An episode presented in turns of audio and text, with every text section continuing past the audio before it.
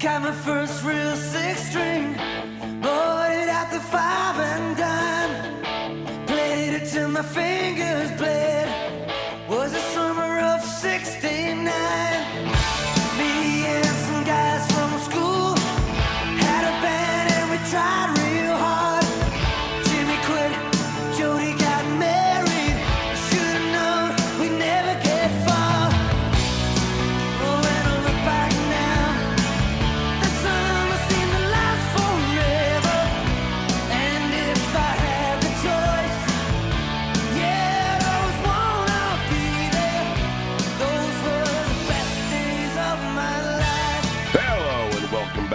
Chris and Reggie's Cosmic Treadmill, episode number 92, where we go back to the past, Back to the and read a comic book from the yesteryear of publishing.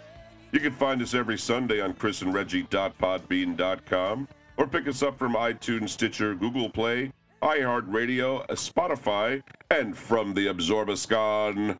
Ooh. That's We've the sound I think the Absorbascon makes, by the way. I think you're. I think you're onto something there. Now we've been threatening it for about a, a little over a month now, but this is our contribution to the JL May Yeah. podcast crossover event, That's right. and uh, we're gonna we're gonna urge you to uh, check out the other ones involved, and we will uh, we will name them several times throughout this episode. Uh, the issue we're going to discuss is the final issue of the series. This is the Silver Age 80 page giant number one. It comes to us with a July 2000 cover date and a cover by Alan Davis and Lee Lowridge. It's got five stories, and we'll get to every last one of them. They're all colored by Glenn Whitmore and Carla Feeny, lettered by Kurt Hathaway, edited by Dan Raspler, and has a cover price of 595 pennies. That's right. Single Yes. cent, cents. That's right. So it's, I wonder if anyone tried to pay in pennies. I bet someone did. I would hope so. So uh, to set the stage, but you know, we're not going to give away everything. Uh, you know, we want you to listen to this other podcast to get the full story. But a little rundown of what came before this issue uh, began in Silver Age number one by Mark Waid and Terry Dodson. Uh, requiring their power set to retrieve some artifacts, the alien villain Agamemno makes a deal with Lex Luthor to swap the minds of the Justice League and the Injustice League. And we'll tell you who they are. Lex Luthor swaps bodies with Superman. Chronos swaps bodies with Atom. Black Manta swaps bodies with Aquaman. Catwoman swaps bodies with the Black Canary. Dr. Light swaps bodies with the Martian Manhunter. Mr. Element swaps bodies with the Flash. Penguin swaps bodies with Batman. Felix Faust swaps bodies with Green Arrow. And Sinestro swaps bodies with Green Lantern. Some of those are kind of obvious, but that's what it is. Yeah. Uh, so the villains will get what's left of Earth in the deal after Aga- Agamemno's done with it. Uh, the JLA sets out to discredit those villains whose bodies that they inhabit. Uh, Snapper Carr is also there. How about that? What do you think of that? Uh, so, for a deeper look at this issue, check out Justice's First Dawn episode, released on May 1st, 2008. Mm, uh, 2018. Uh, 2018, sorry. now the uh, we also have Silver Age Justice League of America number one by Mark Millar and Scott Kolins. Catwoman, who's in the Black Canary guys, Sinestro and the Green Lantern guys, Doctor Light Martian Manhunter guys, and Mister Element in the Flash guys travel to Oa, where taking the lanterns by surprise are able to destroy their power rings and steal the central battery. Meanwhile, Black Manta, who is looking like Aquaman, Faust in his guise as Green Arrow, Chronos, who looks like Atom, and Luthor, who's inhabiting the body of Superman, travel to an alien planet where they discover a crashed ship that once belonged to Brainiac. Inside, they retrieve one of the items that Agamemnon wants, the jewel Kryptonite. Now, for a deeper look at this issue, check out the Coffee and Comics podcast, episode number 22, released May 7th, 2018. Next up was Silver Age Challengers of the Unknown number one by Karl Kesel and Drew Johnson. Here, the challengers get wind that Chronos, who again is in Atom's body, he's fussing around at Ivy University, trying to change the recent past by accessing a time pool. In the conflict, Chronos shrinks the challengers, but then monsters from the future come out through the time pool and take down Chronos. And for a deeper look at this issue, check out Relatively Geeky Presents podcast, uh, episode number 12, released May 3rd, 2018. Silver Age, The Teen Titans number one by Marv Wolfman and Pat Oliff. Uh, the original Teen Titans visit a town where the populace is being turned into zombies by the villainous Sheriff Lee. Flash, uh, in the guise of Mr. Element, Batman as the Penguin, and Aquaman as Black Manta are there too uh, to make uh, more trouble for the Titans. Uh, there's a lot of kerfuffle. Uh, the real Batman and Aquaman show up as Penguin and Black Manta, and uh, wouldn't you know it, the Titans think that they're the bad guys because they look like the bad guys. Right. Yep. Luckily, everything works out reasonably well in the end. For a, a deeper look at this issue, check out Supermates, episode number 81, released May 10th, 2018. And Silver Age, Dial H for Hero, number one by Mark Waid and Barry Kitson. While on a school trip, Dr. Light, in the guise of Martian Manhunter, creates a construct to make the JLA seem evil before Robbie Reed and his class. Robbie uses the H dial, revealing his identity. And to get more of a look into this issue, which looms large in this, this final one, check out mm-hmm. Idol Head of Diablo. Diablo. Diabolu? Diabolu. Sure. Episode number 32, hmm. released May 14th, 2018. Silver Age Flash, number one, by Brian Augustyn, Ty, Ty Templeton, and Norm Breyfogle. The Flash, as Mr. Element, uses Mr. Element's powers to create the illusion that the Flash had become a thief.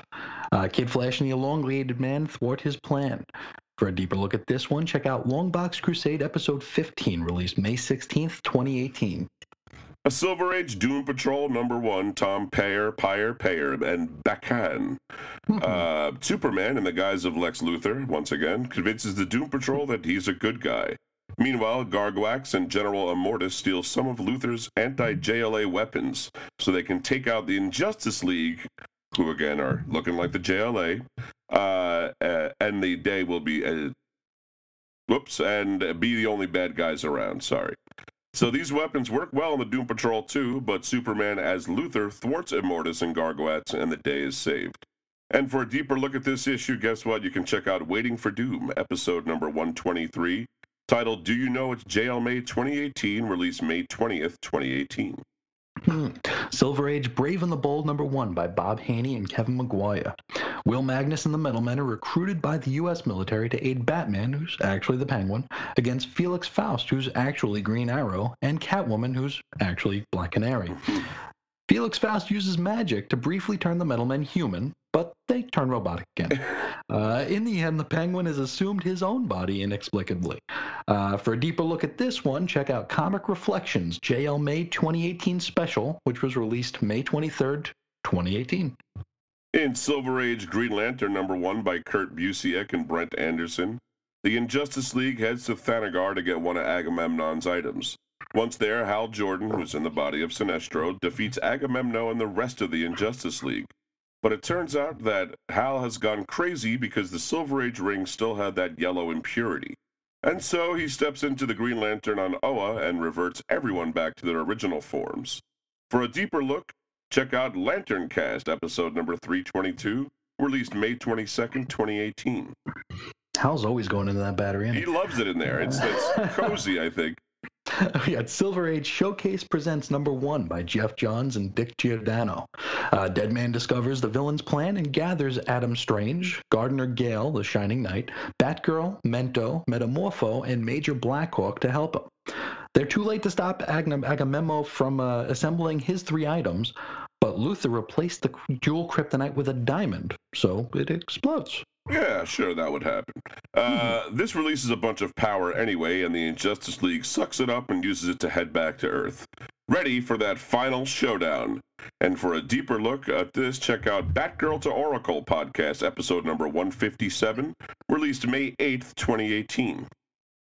And then we kind of follow up with a straggler, which sort of doesn't fit into the entire story Silver Age, Secret Files and Origins, which is a much more complicated sort of epilogue, extra book to this whole thing. But if you want a deeper look at that, check out the Fire and Water podcast, episode number 211, released May 20th, 2018. And now, Silver Age 80 page giant number one. The cover features the familiar 80 page giant burst in black and orange right above the Silver Age logo. The DC Comics logo is one that they use here is one that never actually existed really. It's a kind of a mashup between the one that they used in the early 40s and the one that they used in the late 40s. And they use blue stars here instead of bullet points. Yeah, just slightly different. At a glance, they look Hmm. almost the exact same. Yes, yeah. you, you, it's I, and it's it's funny because they might have been meaning to just do the same one and just left the the Superman word off the top of it. Or. Possibly, yeah. Now on the cover are A caption reads Eight new superheroes. Who are they? What are they? And how will they ever succeed where the JLA failed? And indeed, eight unfamiliar characters are muscling their way onto the scene. In doing so, they're shoving both Superman and Batman aside, and they both look kind of annoyed. Uh, as we mentioned earlier, this is an Alan Davis cover, and it looks like a really nice Alan It Davis does. cover. A good job. I love the way he draws Batman. It's like one of, to me, that's one of the quintessential Batman Certainly. looks, you know, when he does it. Uh, so we'll meet this colorful band of characters in a little while, but we'll explain for now that the one known as Doc Fission says one side Superman, and the one known as Marionette says back off Batman. You can't save the Earth, but we can. The cover further advertises featuring SOS to Nowhere, a 51 page extravaganza starring 37 superstars and 9 vile villains. Now, the opening page of the issue is actually a table of contents. Uh, there's some enticing marketing copy for each story, uh, but why bother with that when we can just, uh, you know, jump right into the real meat of the book? That will, of course, come after our normal creator bios. That's right. So SOS to Nowhere is written by Mark Waid. Born March 21, 1962, in Hueytown, Alabama. In 1966, Mark's dad brought home Batman number 180. Cover date was May. Story is Death Knocks Three Times. This was the first issue out after the de- debut of Bill Dozier's Batman television show that starred Adam West. Now, Mark was captivated by this comic and began collecting comics right away. When the family moved to Birmingham, he would go with his father to Radio Newsstand, which may have just been a newsstand with a sign that read radio on the outside of it. Uh, the newsstand had, I think he just called it Radio Newsstand. Uh, this newsstand had a wall of comics, and this became Mark's four color library. He never stopped collecting throughout his life, not when he got older, not due to girls, nothing. That's a kind of a semi quote from him. Uh, before becoming a teenager, Mark used to read every comic book twice consecutively, then copy its pertinent information and a description of the story onto a 3x5 index card and file it away. A man after our own hearts. there. Yep. Now, his teenage life was tumultuous, and he fought frequently with his parents. Uh, he often spent long stretches of time crashing at his friends' houses. In uh, 1979, we'll jump ahead where Mark watched Superman the movie. He found this a life changing experience and sat through the movie twice in a row and left with a strong belief in heroism. Mark says, Seeing Superman the movie changed my life in a fundamental and profound way and gave me a North Star that I've followed ever since. Now, Mark dreamed of working in comics, but didn't think that he wrote or drew well enough to qualify. He'd attend the Virginia Commonwealth Wealth University in Richmond, uh, which is noted for its journalism program. He would stop pursuing journalism when, quote, it dawned on me in about the first week and a half that I'd never, ever have what it takes to stand in front of a grieving widow and stick a microphone into her face. Huh. Now, uh, he changed his major a few times, eventually settling on English with a minor in physics. But he didn't actually graduate. He's a he's shy uh, three credits as of uh, 2009, and the credits he earned probably uh, might have expired by But now. the life credits could have accrued beyond that. We don't know. so, uh, after college, he found work for Amazing Heroes magazine and Comics Buyer's Guide. In 1984, DC editor Sal Amendola did a cross country talent search, and Mark was living in Dallas at this time, and he spoke with Amendola, who was looking for story pitches. Mark asked him which character hadn't been pitched yet. So Sal replied, You know, of all the pitches I've gotten so far, no one's pitched a Superman story. Everyone wants to write Batman. No one's tried for Superman. And the editor, Julie Schwartz, is actively looking for eight page stories. Since Mark already knew Julie through Amazing Heroes, uh, and he was about to be in New York for the first time, he was able to set up an in person meeting with Julie. Mark said, I offered him an eight pager in which Superman goes to his Arctic fortress, only to find that it's been stripped bare. Someone has burgled the joint, but who and why? Schwartz picked up the story, and Waid's first professional comics work uh, was featured in Action Comics number 572, October 1985 cover date, uh, titled Puzzle of the Purloined Fortress. The following year, Waid pitched, quote, thousands of stories. Schwartz bought one and was heavily edited by he and his assistant, uh, E. Nelson Bridwell. Uh, we don't know which story this was. Um, and thus, his uh, freelance comic book writing career was uh, put on hold. In 1986, Mark, Mark would move to Los Angeles to work for Fantagraphics as an editor. Mark's first task on his first day was to fire the fella he was replacing, who had no idea that it was coming. That is brutal. Uh, that's yeah, that's not a fun uh, fun Yeah. task to uh, to kick off the gig.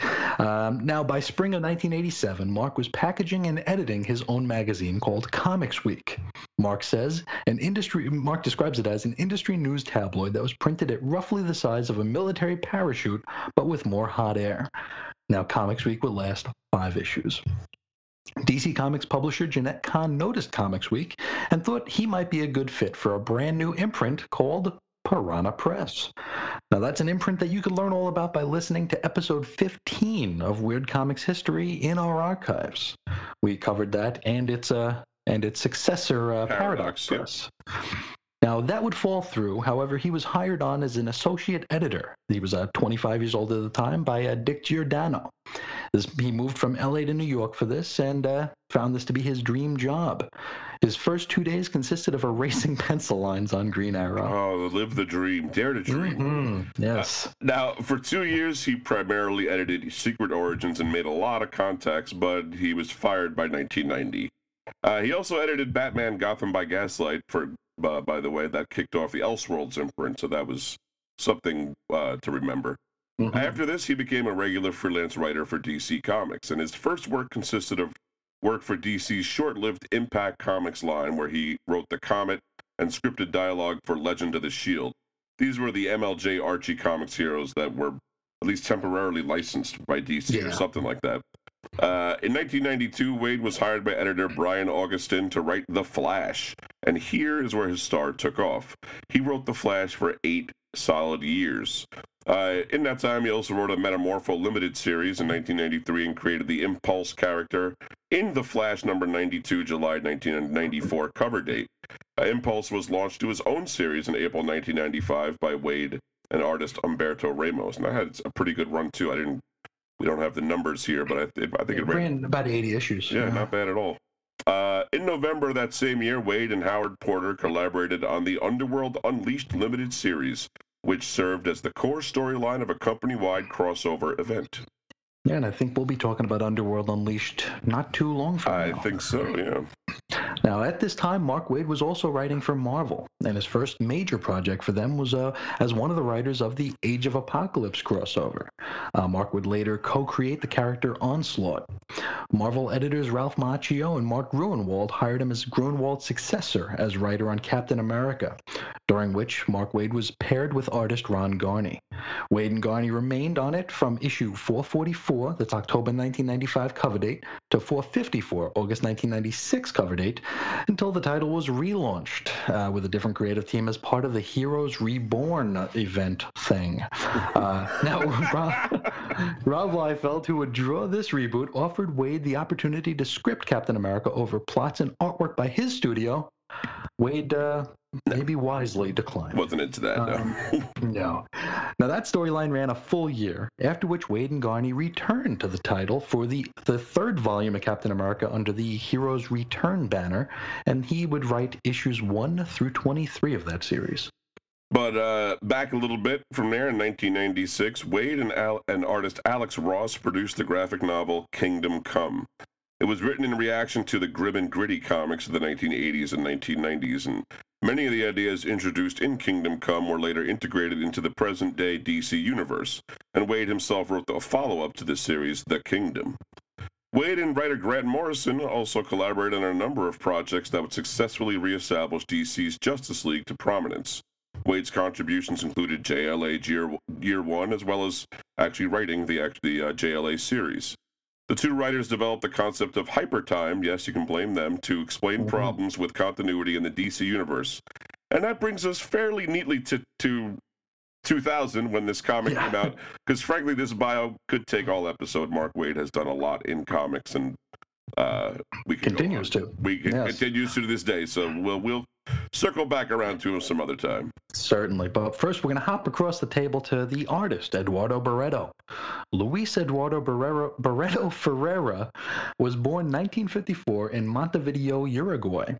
At age seven, he was reading a comic and decided that he would grow up to be a professional comic strip artist. When he was 15 years old, his portfolio under his arm, Eduardo went to each and every newspaper in Montevideo looking for a job. Eduardo finally found a job at the newspaper El Dia.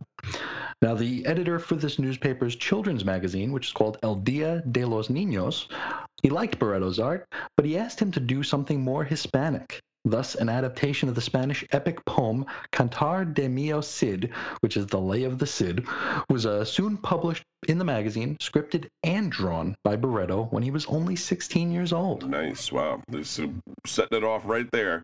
Certainly. Uh, in 1974, he created a science fiction and space opera strip inspired by The Morning of the Magicians, a book by Louis Wells and Jacques, Jacques Berger. He created the strip intending to sell it to a syndicate, as his first love in comics was the strips, and he called it El Poderoso Halcón, which translated is The Mighty Hawk. In Uruguay, however, his only client was the newspaper magazine he was already working for, which he published two pages featuring the character on Sundays. A year later, Barreto sold the tri- strip to United Press International, and the syndicate distributed these strips to some 16 or 17 newspapers in Latin America. There was even talk translating it to English, but it never happened due to international paper and oil crisis in the mid 1970s. So at age 21, Barreto was publishing a strip all across Latin America. Since making a full living from comics in Uruguay was impossible, he traveled to Buenos Aires, Argentina to leave some samples with Editorial Colombia, Columba, which who published the comic anthology magazines El Tony and D'Artagnan. He- D'Artagnan. D'Artagnan. He he returned to Montevideo and supplemented his comic work for El Dia with artwork for advertising agencies.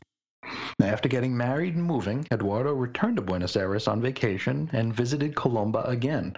The publisher's chief art editor, Antonio Presa, asked him why he hadn't answered the letter in which they offered him a position working on the strip Kabul de Bengala.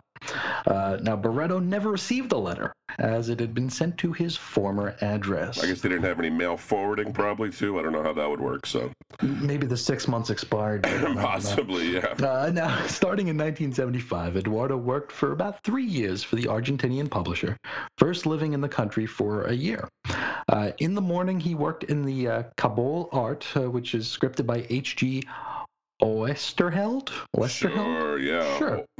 Uh, and then in the afternoon, he worked as an assistant to Ricardo Villagran, uh, or rather as a ghost artist for him. Uh, after that year, he moved back to Uruguay, uh, working there and traveling once a month to Argentina, uh, Argentina even. By then, he was working on several studio characters, but on his own and signing his own name. Eventually, tired of the scripts he was getting, he signed his Kabul art with aliases such as S. Nice. That's nice, and uh, or copy, using the uh, latter when he had uh, to uh, copy another artist's styles. Yeah, uh, and I- I'm not sure what S nice is supposed to be, or it sounds like a type of rock, doesn't it? I don't know what it is. It, it does, yes. Uh, so after three years working in Argentina, his editor advised him to try his luck in the United States. In 1979, Eduardo went to New York City, and his first U.S. work was inking for Marvel Comics Marvel Team Up number 88, December 1979 cover date, featuring Spider-Man and the Invisible Girl with script by Chris Claremont and pencils by Sal Buscema. The same afternoon he received that assignment, he also received a Hawkman assignment for World's Finest Comics number 262, May 1980, cover date from DC Comics, and a horror story from Western Publishing. So he got work from three comics publishers in one day. not not a bad day's work. Not a bad day, yeah. The guy, people, people like the, the cut of his jib. I think. Uh, after a few months, after a few months, Eduardo returned to Uruguay, but he would go back to, to the United States in 1983. He'd lived there for about three years, working first on the Archie Comics superhero imprint Red Circle. Three or more months, three or four months later, he started work on Superman for DC and on other things for Marvel and Western as well. He did most of his U.S. work for DC Comics, and the uh, Uruguay audience knew him as the Uruguayan Batman artist. Um, in addition to being the most well known Uruguayan artist in international comics, he was also the only Uruguayan to draw a regular U.S. series con- continuously and not as a fill in guest artist. First, he drew eight issues of Atari Force, cover dated October 1984 through August 1985. Then a very long run drawing issues 13, uh, October 1985 to 49, November 1988 of the New Teen Titans Volume 2. Now, during the 1980s, in addition to in addition to his Titans work, he drew stories, covers, and pinups featuring a, vari- a wide variety of DC characters. Eduardo also worked on, in licensed comics published by DC, such as Star Trek. In 1989, Eduardo illustrated the prestige format graphic novel Lex Luthor, the unauthorized biography written by James D. Hudnall. In 1989 and 90, Barreto drew The Shadow Strikes with writer Gerard Jones. Those two also collaborated on Martian Manhunter American Secrets in 1992. That was a miniseries set in the 1950s. In the 1990s, Barreto worked with Dark Horse Comics, for whom he drew Indiana Jones, Aliens Predator, colon, Deadliest of the Species, and Star Wars A New Hope, the Special Edition. For DC Comics, his 1990s work included Superman Speeding Bullets, also an Elseworlds title, Justice League Quarterly, Sergeant Rock, and others. Eduardo inked the first appearance of Agent Liberty in Superman Volume 2, number 60, that in October 1991 cover date. For Tekno Comix, Eduardo drew Mickey Spillane's Mike Danger. It's about a hard boiled detective who finds himself in a futurist world, and it's based on the pulp crime novels. In uh, the 2000s, he continued to work for various publishers, such as Claypool Comics, uh, for whom he illustrated Elvira, Mistress of the Dark. For Oni Press, he drew the Western story The Long Haul and the gangster graphic novel Union Station. For Marvel, he drew Marvel Knights between July 2000 and September 2001, which is scripted by Chuck Dixon. He'd also do work for IDW Publishing on Cobb, Off the Leash, and Doomed, and for Moonstone Books Captain Action, the latter two written by Beau Smith. In 2005, for Dark Horse, he drew novelist Michael Ch- how we say his name, Chabon. Chabon, I thought it was. I really couldn't I tell think you so. that. We'll, we'll, we'll do that. Uh, he drew novelist Michael Chabon's first extended uh, comic book story in The Amazing Adventures of the Escapist, number seven. He later contributed to the series The Escapists, written by Brian K. Vaughan. Barreto worked on DC's Birds of Prey in 2004 and 2006, and in 2006 he also drew for Boom Studios' Planetary Brigade, and the following year did a short story for Marvel's Civil War Frontline. But we're getting ahead of ourselves, and we didn't want to talk about that apparently, because in 2000 he drew the story we're about to read right now. And we're going to get in there right now with the opening page. It's a uh, typical of uh, Silver Age comics. It reveals that the uh, you know the climax of the story up front. That nice spoiler image Yep. of uh, of the climactic scene. Now, in this case, it's the supervillains involved cowering while shadowed appendages of superheroes descend on their position. Or is it the superheroes body switch with the villains cowering at the coming of the villains in the guise of heroes? Oh, come on, don't don't don't confuse the nice people already. You're right. Uh, A caption reads High from space they came, armed with an unstoppable weapon and a plan for global conquest. Effortlessly, but with a thought, they obliterated Earth's mightiest heroes. Running rampant, nothing could oppose them, until a band of mystery heroes emerged seemingly from nowhere. Only they could end the tyranny of the Injustice League. Who are they? What are they? The clue is on this very page. Read on to learn the startling secret of the SOS to Nowhere. Now, this is another common Silver Age trope that the answer to a story's mystery could be figured out from the image or a series of panels.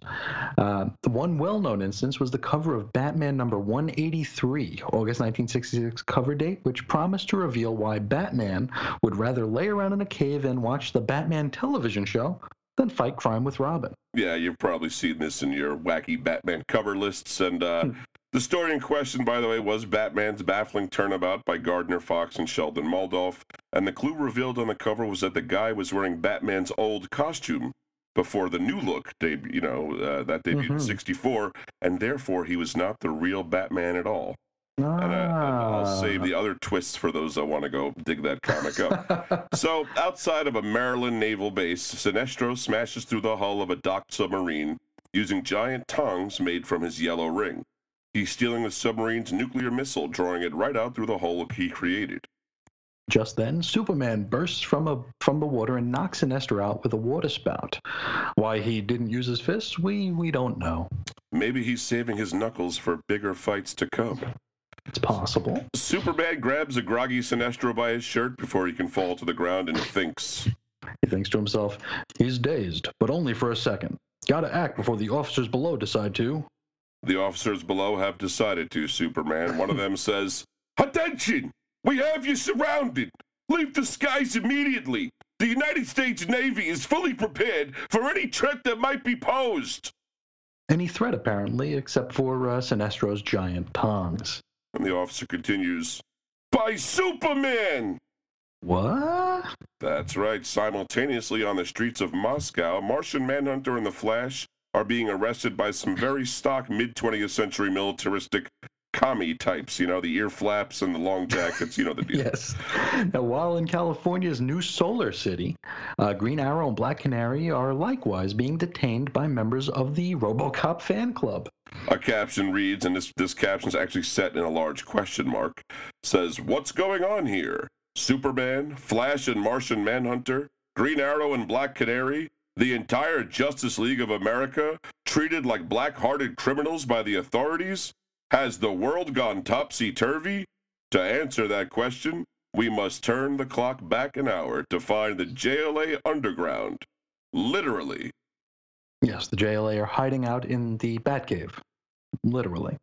Green Arrow is heading is reading a recent edition of the Daily Planet. The headline reads: "Rogue JLAers threaten Earth."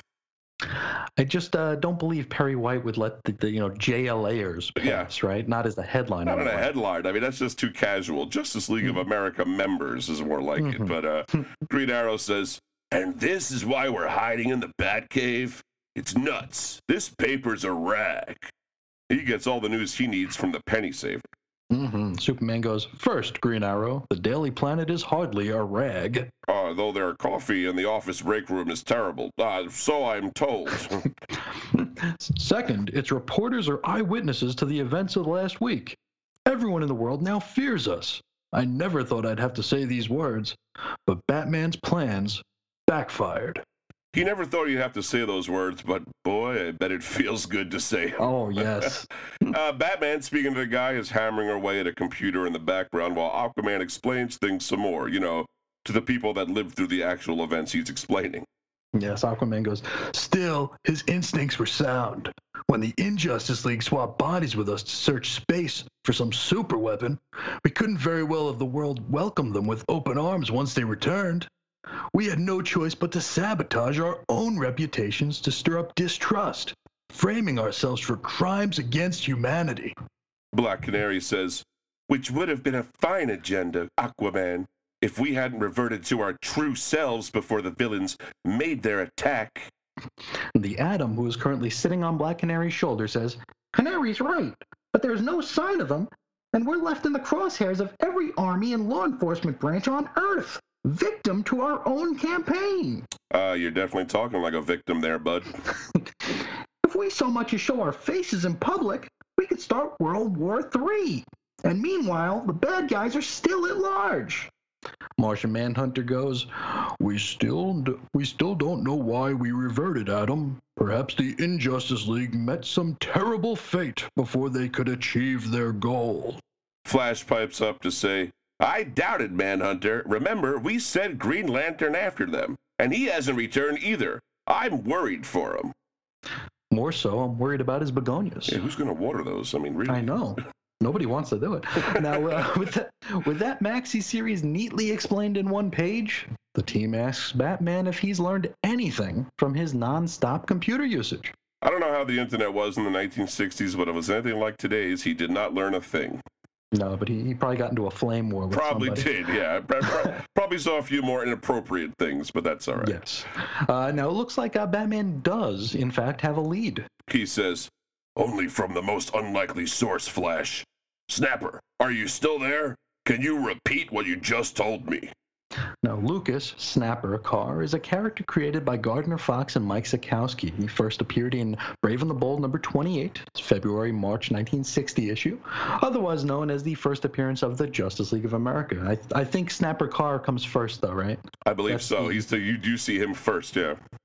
I mean, no, I, I think that's why like, when when you see it in the Wizard magazine, it's first appearance Snapper Carr. right, then, right. Then Justice League. That's right. Yeah, that's right. That's a ancillary. Yeah. Yes. Now, uh, when editor Julius Schwartz wanted to use his new Silver Age characters in a new team, DC Comics executive editor Whitney Ellsworth not only insisted that a teenager be a member of the Justice League, according to Schwartz, but also this teenager be hip. Hmm. Good idea. Uh, he wanted a representative of this massive, burgeoning youth culture that we know now as the ba- uh, the baby boomers, and specifically told Schwartz to have the character emulate the hip-talking, leather jacket-wearing, finger-snapping, kooky Kookson character on the popular television series 77 Sunset Strip. Ellsworth further, further insisted that this character must be a civilian, meaning not a superhero or sidekick made hip through dialogue. Yeah, that's uh, Bob Haney's job, right? That's right. He'll he'll handle that hip talk. Yes. Now, uh, Snapper Carr gets his nickname because he's snapping his fingers all the time. Uh, he first joined the JLA because he figured out how to defeat Starro. You're just gonna have to take our Yeah. word for it. Really. Uh, anyway, Snapper responds to Batman's call over the uh, uh, the Bat telephone, I guess, and he's got Batgirl and Metamorpho behind him. Yeah, Snapper goes, Gladly, Dadly. Metamorpho and Batgirl came to the JLA secret sanctuary hoping to find more than little old mascot me because they had some gloom doom to share. Batgirl says, "That's one way to put it, Batman. I and six others followed the villains to the distant planet Ran and learned their ultimate plan." While Batgirl describes said ultimate plan, we see the items being named. Raiding different worlds, they've stolen the Great Battery, which gives the interstellar Green Lantern Corps its power. And indeed, it's the classic railroad lantern looking thing. a knowledge gathering di- di- something called the Absorbascon, This looks kind of like a pair of headphones with a uh, mohawk strapped to the top. and a prismatic jewel, originally from Superman's home planet of Krypton. And it looks like a Silver Age representation of a multifaceted jewel. That's right. If you ever Uh, saw that, you know exactly. There's only one way they ever drew it. Yeah. That's it. Uh, now, Batgirl further goes on to explain the rest of the story up to the moment that Agamemnon got the villains to assemble these things in, into a mega weapon powerful enough that they used it to incinerate him. Then they hopped a portal back to Earth. Now that we know the whole truth and what we're in for, we've begun rallying Earth's other heroes together. Even now, Blackhawk's using the last of his strength to contact the Doom Patrol. Adam Strange is corralling the Metal Men, and Mento and the Shining Knight are recruiting the Teen Titans and Elongated Man. How about that? We see all of them as named. Yeah. And just then, the Injustice League is sighted over Gotham City. Superman goes, Then that's as far as they'll get. We can't afford to hide anymore. Let's go. Well, who died and made him king? I mean, Yeah. sheesh. Batgirl says, No! You don't understand the terrible danger you're in, that we're all in. While they were in your bodies, the villains unmasked. They've learned your secret identities. Superman is shocked. He goes, What? Does that mean they found out about his, his uh, My Little Pony fan fiction? I would, I would think so, probably. I would, I would imagine that that's part of the deal. Yeah. Uh, and to uh, make matters worse, using the Absorbascon, they've uh, mentally imprinted the combined knowledge of the entire human race. So they probably have a pretty good idea what happened to the original mom on the Fresh Prince of Bel Air, right? I, I assume they ate her. I, don't know what happened, but yeah, she vanished. Batgirl continues, Batman, your, sing- your signal's scrambled, so I don't know exactly where you're contacting us from at this moment. But they do. Though, you know, hiding out in the Batcave isn't exactly deep cover. It is right? the Bat Cave, for goodness sakes. Yeah. I mean, come on. uh, meanwhile, in the streets of Gotham, terror reigns. Uh, the Injustice League hovers around the Lantern Battery from Oa, which has the Absorbascon and the Kryptonian jewel shoved into it. The people below are freaking out, somewhat understandably. Yeah. Green Lantern, I'm sorry, Dr. Light says, Green Lantern's weakness is the color yellow. Imagine that. Catwoman says, Mm, so the government has hidden kryptonite. Mm, yeah. Black Manta goes, Aquaman has a child? And Luthor, of course, he has to jump in and say, Enough! Enough! Even my mind can hold only so much without bursting with glee. My friends, we shall put this information to use, but while knowledge is power, we can create superpower. This dude's just a natural salesman. It salesman. really is. Hmm. Since the Krypton Jewel filters out the power battery's weakness against objects yellow, I propose, inspired by Sinestro, that we put all the colors of the spectrum to fiendish use. Hmm, you guys cleared this with Geoff Johns, right? I hope so. He did write that one issue, but I don't know. Starting just beneath a little shanty known as Stately Wayne Manor. And so, using their Skittles colored power rings, the Injustice League explodes into the Batcave. Only to arrive too late? Hmm, Felix Faust goes, Merlin's bid! The Justice League! And the penguin says, Wah, they're gone. Run like cowards, but to where? Turns out that the Flash and Superman have been working overtime, bringing all of the Justice League members' loved ones into Gorilla City. Now, Gorilla City, that's a hidden city in Africa populated by super intelligent gorillas. It vibrates on a different plane than Earth 1 or something like that. Point is, it's not just obscured by foliage, it's actually invisible. First appeared in the Flash number 106, May 1959 cover date, Menace of the Super Gorilla by John Broome and Carmine Infantino. As Sheldon Moldoff explained to the Comics Journal, he said, It was a question of trying to find something that sold. And if one issue came out and happened to sell, then immediately they would follow that type of story. Now, it didn't necessarily follow through that there were that they were going to sell. Now, I know Jack Schiff, and when he was editor of Batman, he followed sales very well. When he found that a gorilla on cover sold, you could be damn sure that an issue or two you're going to have another gorilla story. Thanks for that. Yeah. Mm. Uh, Flash and Superman assemble uh, Ma and Pa Kent, Superman's Earth parents, of course, the Flash's fiance, Iris West, Flash's parents, Henry and Nora Allen, They also grab Batman's butler Alfred, who knows that he's really Bruce Wayne, and then Commissioner Gordon of Gotham, who does not know it. Aquaman's wife, Mera, and their son, Arthur Jr., Atom's girlfriend, Jean Loring. Black Canary's mom, Dinah Drake Lance, and Diana Mead, who was Martian Manhunter's police partner in his human guise as Detective John Jones. Lois Lane, for some reason, Jimmy Olsen, uh, Perry White, uh, all Clark Kent's co-workers at the Daily Planet who are all unaware that he is really Superman.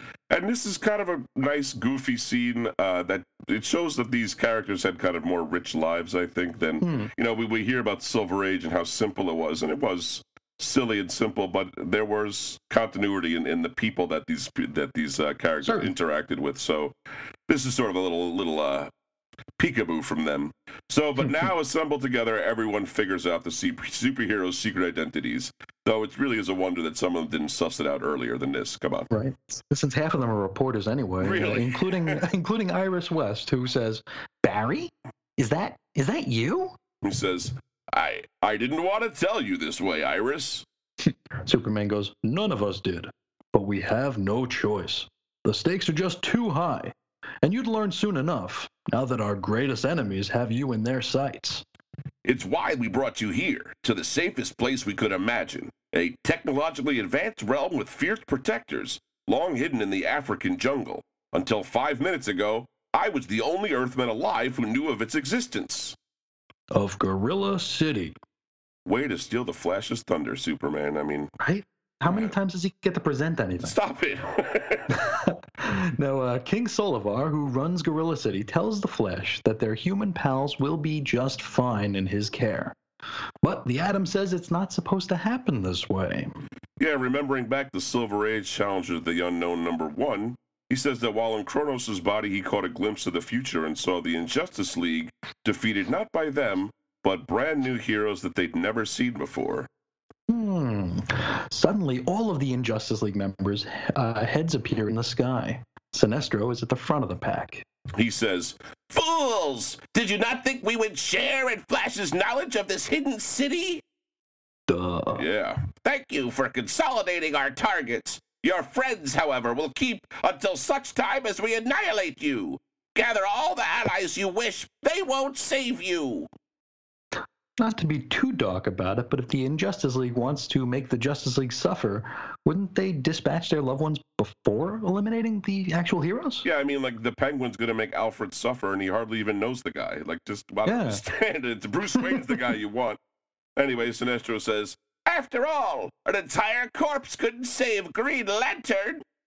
Flash says, I knew it. If you've heard him, If I have Flash, he'll never know. Right now, he and his fellow lanterns are trapped helplessly this side of the planet Ran, caught in a hive mind web which eradicates their individuality, and thus the willpower they require to activate their power rings. That's like he's on Twitter or something. Uh, now, the the simplest explanation truly is the most likely. yeah, really, when he boils it down, it's like, oh, right, right. Yeah. There is no hope. There is no escape. The world is ours, and once we have made certain it cannot retaliate, we will come for you. Having had everything they hold dear threatened, our heroes take off to find something. Uh, well, hopefully we'll find out soon. In fact, right now in SOS to Nowhere, Chapter 2. That's right. This thing has chapters, Chris. Six of them, in fact. A whole lot. Yeah. Now, this one combines Superman, the Silver Age Teen Titans, and Aquaman. Sinestro and Black Manta are stealing some nukes from a submarine. Oh, hey, wait, this is where the story began. That's right. uh, so, heroes are streaking across the water toward the submarine on a disc being pulled by Aquaman and Aqualad. Superman is flying under his own power, naturally. Aquaman goes, Our marine friends were right, Aqualad. There's Sinestro, helping himself to a nuclear cache. Superman says, I'll handle him, Aquaman. You and the Titans scout for Black Manta. And Speedy of the Teen Titans says, Manta, we're diving after that thumb thief screwball. Speedy calls out to Aqualad, who's pulling them ashore. Hey, Gillhead, Wonder Chick is slippery when wet. And how do you expect our little Robin here to spread his wings underwater? Aqualad replies, Let me worry about that, Speedy.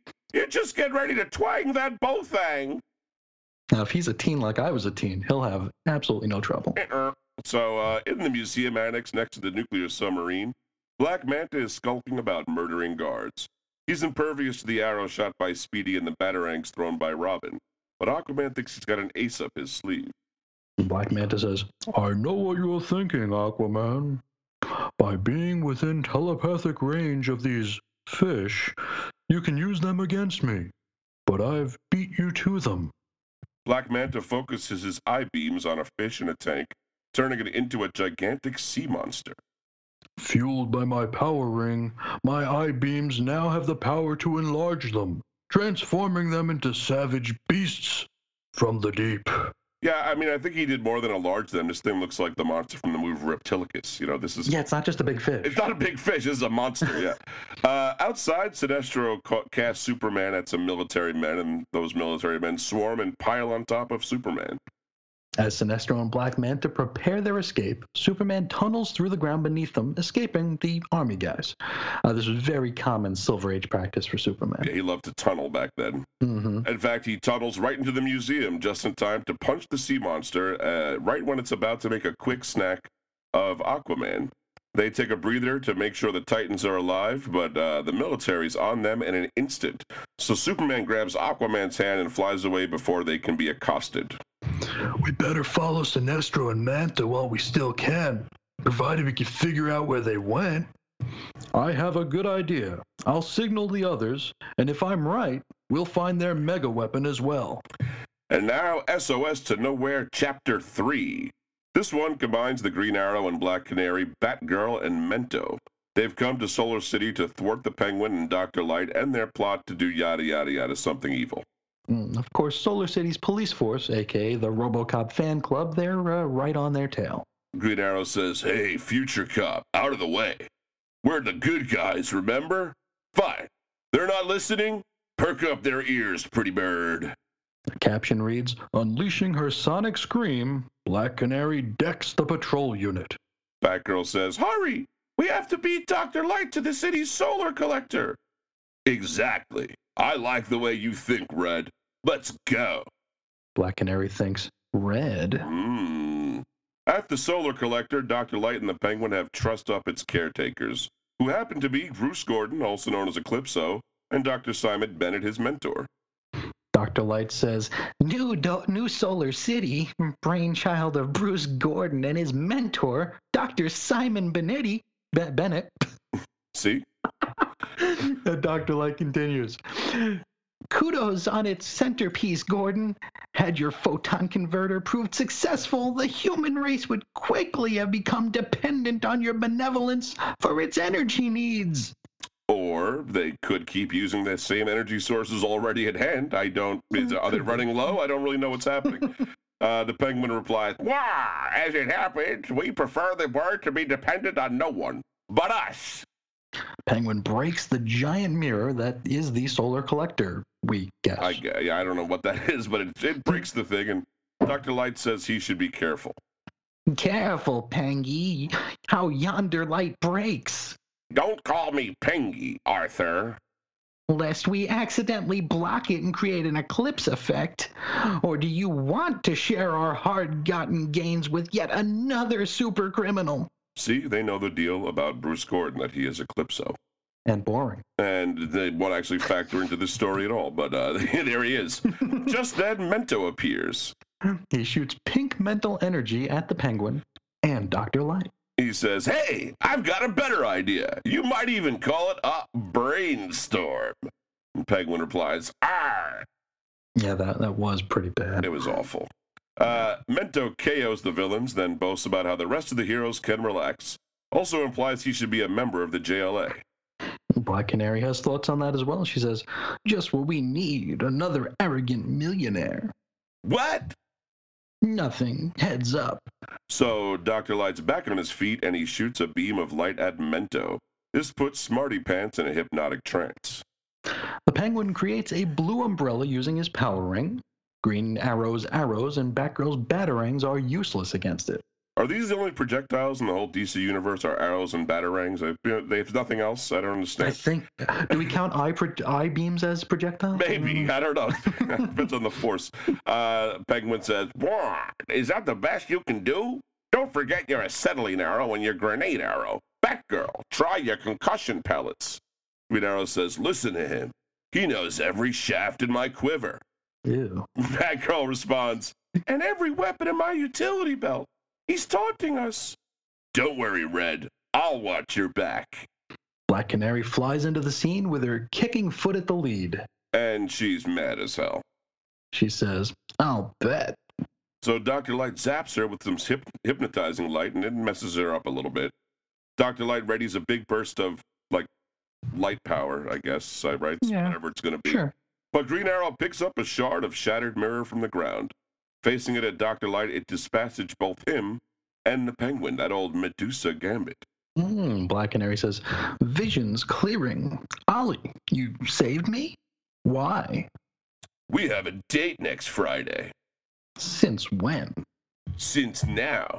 Hey, Mento and Red are okay, just KO'd. Any idea where Finhead and Fatty went? But then Green Arrow's JLA signal device crackles on, and it's Superman on the other side. He says, Superman here, Arrow, and I have a good notion. Sending you a rendezvous. Which, uh, I don't know about you, but it sounds like uh, we got another chapter coming. Oh, you bet. It's SOS to Nowhere, Chapter 4. This chapter features the Shining Knight, Metal Men, well, at least just tin, platinum, gold, and mercury, the Flash, the Elongated Man, and J'onn J'onzz, Manhunter from Mars. Talk about a bang for your buck. You know, none of these guys are huge, but there's a lot of them. There sure are. You know? Now, this Shining Knight is unique to the Silver Age event and isn't Sir Justin, but this is a fellow named Gardner Grail. Uh, later, he'd become an Atomic Knight, but uh, for the purpose of this, we'll say he found some souped up armor and started calling himself Shining Knight. Yeah, it's, you'll see why it's not that important in a moment. Yeah. Anyhow, this team has fought their way through the soldiers outside Moscow's Kremlin, unaware that Chronos has already used his amplified time powers to regress the Soviet heads of state to childhood. Chronos says, Can't imagine the Russian government will be much threat to us now. Hey, Mr. Element. Yeah, uh, Mr. Element's here too. This is actually an alternate identity for Dr. Alchemy because comics are crazy. Yes, uh, just two wacky guys that love underestimating children. Uh, then the good guys bust into the room. Tin says, Then p- p- pick on somebody your own size, you g- goons. And Mercury says, That's telling him, Tin. This is no time to be shy. To which Gold says, Get them already! They're the ones we really want! You know, I don't think Chronos or Mr. Element have ever heard that aloud said aloud before. Probably not. You know, they're like, oh, somebody wants us? That's. Hmm. Anyway, Chronos uses his time shifting powers to get to age the elongated man and the Flash into uselessness. Then Mr. Element shoots a napalm pistol at Martian Manhunter. That's that's pretty brutal, isn't it? I mean, even for a guy that isn't, uh, you know, have a uh, weakness to fire, that's pretty bad. Mean. Wow. Yeah, that, that's like cruel. Uh, now Chronos turns uh, Shining Knight's armor into dust. So ends the illustrious career of Gardner Grail as Shining Knight. Or does it? Because Platinum says, Relax, handsome. If you'll excuse the pun, we've got you covered. Gold says, "Together we can make you a metal suit that'll put your last one to shame." As long as you don't factor color or style into the equation, it'll be fine. Sure. So they coalesce around Grail, and Mr. Element fires his element gun at them. As he says, "An interesting gambit, metal men. Tell me though, how do you work as, as a team once I turn mercury into hydrochloric acid?" I don't know, is hydrochloric acid liquid at room temperature? That's pretty much all Mercury Ba-dum-bum. does, you know? he actually doesn't say it here, though. I was kind of stuck. I know Anyway. that's. I'm a little disappointed. Yeah, you had the opportunity, but you didn't take it. Uh, amazingly, despite the fact that they're dying, the metal men remain stuck to Gardner Grail. It makes him look like a misshapen monster. Grail lurches forward toward uh, Man- Martian Manhunter on the ground and throws his form right on John, uh, who's burning up, and puts out that fire because why not? I think that would probably happen, right? Yeah. Now free of the napalm, Martian Manhunter blows Flash out of Chronos' trap, uh, stopping his advanced arthritis. Um, is is that how arthritis works? You just, just reverse time and you're fine. Is that? I thought it was a That- that's- cumulative thing, right? That's what I always knew. That's the Okay. way I always knew it. Yeah. Uh, now we can assume they save the elongated man too. We don't see how, but he's fine. Uh, of course, Chronos and the Element Man have skedaddled, and then that belt radio squawks on again. Flash, John, this is Superman. Meet us immediately at the following coordinates. So, uh, new, new chapter? New chapter. Okay. SOS to Nowhere, Chapter 5. And in here we have the Atom, the Doom Patrol, Batman, and Metamorpho the Element Man in one adventure. There were more heroes in the previous chapter. I know. Get some money back on this one, maybe. now they arrive in Paris too late to prevent the Injustice League from stealing not only the context, contents of the Louvre Museum, but the museum itself. It's Catwoman, Felix Faust, Faust, and Lex Luthor focusing their power rings on the building, lifting it off the ground. Then suddenly they're inside the museum, making bits of art float around. Hilariously, Felix Faust is raising his hands with flourish, like he's still doing magic. I know he just can't get it. It's like an old habit, I guess. uh, Catwoman says, Marvelous. Simply marvelous. I'll trade you an El Greco and a Titian for the Mona Lisa, Faust. And I can't remember what voice I did for Faust, but I'll do my best here. Okay.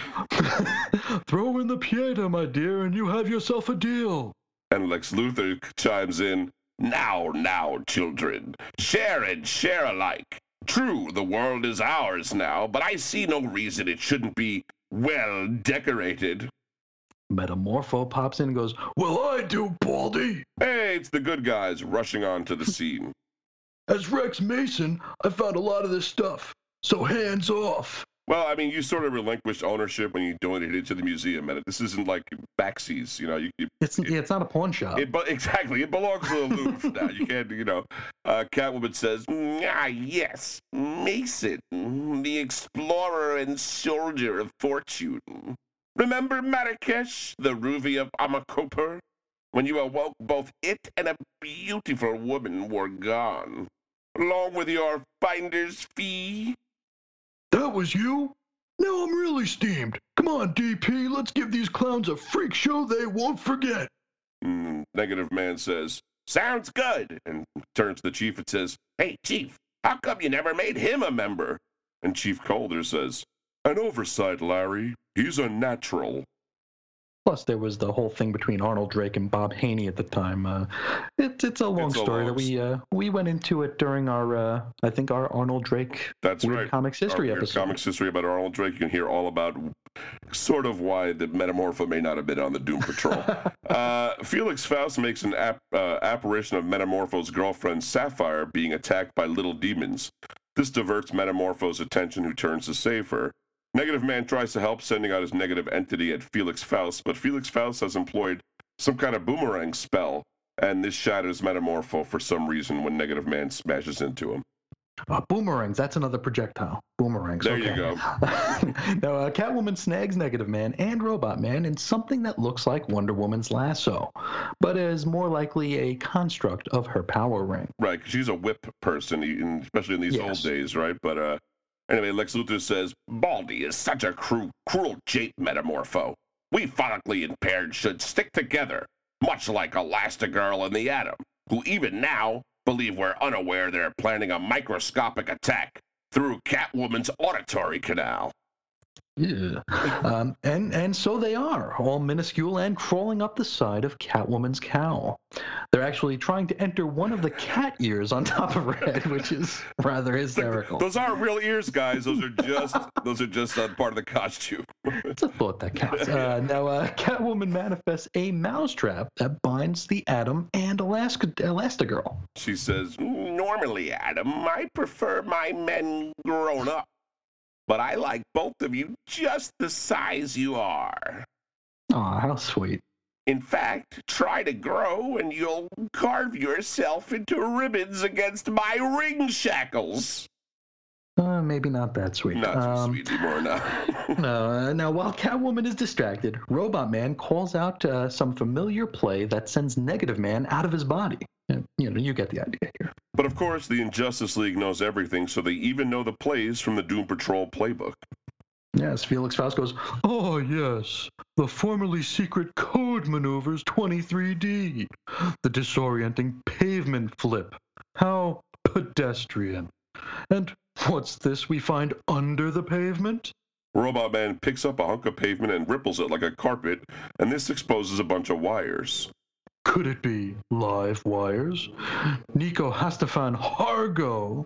And Felix Faust casts a spell that makes these wires wrap around Robot, Robot Man and shock him, but good. Faust also captures the negative entity in a negative entity in a box while he's at it. Four, uh, 14R, release the hostages. Sorry, negative men. Larry, count yourself among their number. And Robot Man goes, Not, no, if, if he's not, not, not. Luthor says, I think what Robot Man's trying to say is this. If Negative Man's not returned to Larry Trainer's body in 60 seconds, both will die.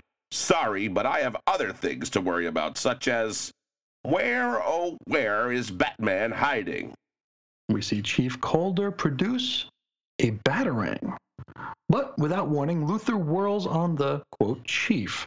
Lex Luthor fires his power ring at him, exposing Bruce Wayne beneath a Niles Caulder costume. Where would a master of disguise be but under the very noses of the gendarme and us? How hard is this to explain, Mr. Wayne? You cannot win.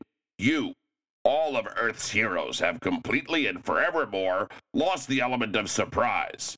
And we know your every move, your every weakness, your every strategy. We can predict every gambit and countermeasure in your collective arsenal. We know you so well, you cannot even imagine a maneuver we cannot anticipate. Frankly, killing you now is too easy to be rewarding. We'd rather watch you leave Earth with your tails between your legs. Did you put that to a vote? 'Cause, uh, I think Black Manta was cool with just killing them, right? Yeah, I think a couple of the guys would be all right with that, frankly, just to, you know, move on from this. But uh, Luthor says, In fact, we give the JLA 30 minutes. Go, or your loved ones die screaming, beginning with a certain boy wonder. Ed Sheeran? So the villains leave. This time they simply kick the heroes' butts. Uh, while they regroup, Batman's belt buckle begins chatting. Batman, Adam, this is Superman. Follow my signal. And out a tell the Unde a troll pay. So, uh, another chapter?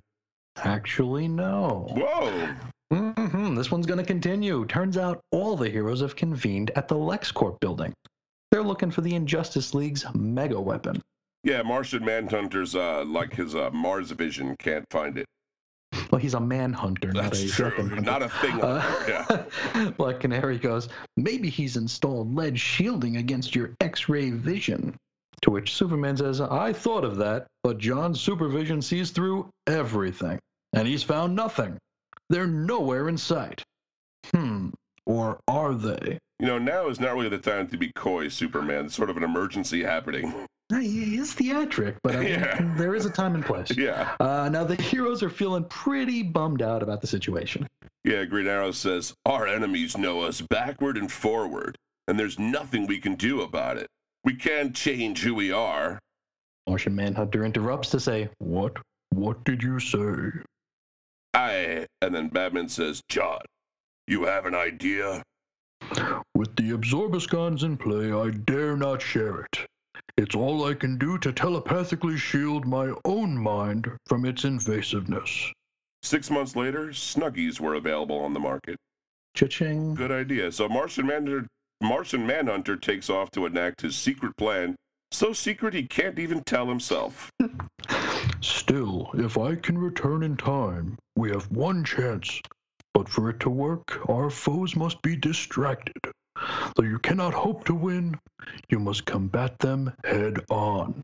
Yeah, I'm just gonna take a powder here while you get all knocked around for a little while. How about that? Sure. So long, guys. Using his telescopic vision, Superman sees that the Injustice League are on their way. Caption reads, and so begins the final battle over the mega weapon. But where is it? And who really controls it? We see the mega weapon, which uh, looks just like the uh, Green Lantern power source. Yeah, laughably, it's like in a museum behind some velvet rope. Like it just like, where is this? That'll, that'll keep everybody out. yeah. We'll find exactly that they're got to pay a fee. So it turns out that Agamemnon has been hiding inside of it all along, waiting to conquer all. It must be uh, pretty comfortable in there, right? He's been in there a little while. It's time. What?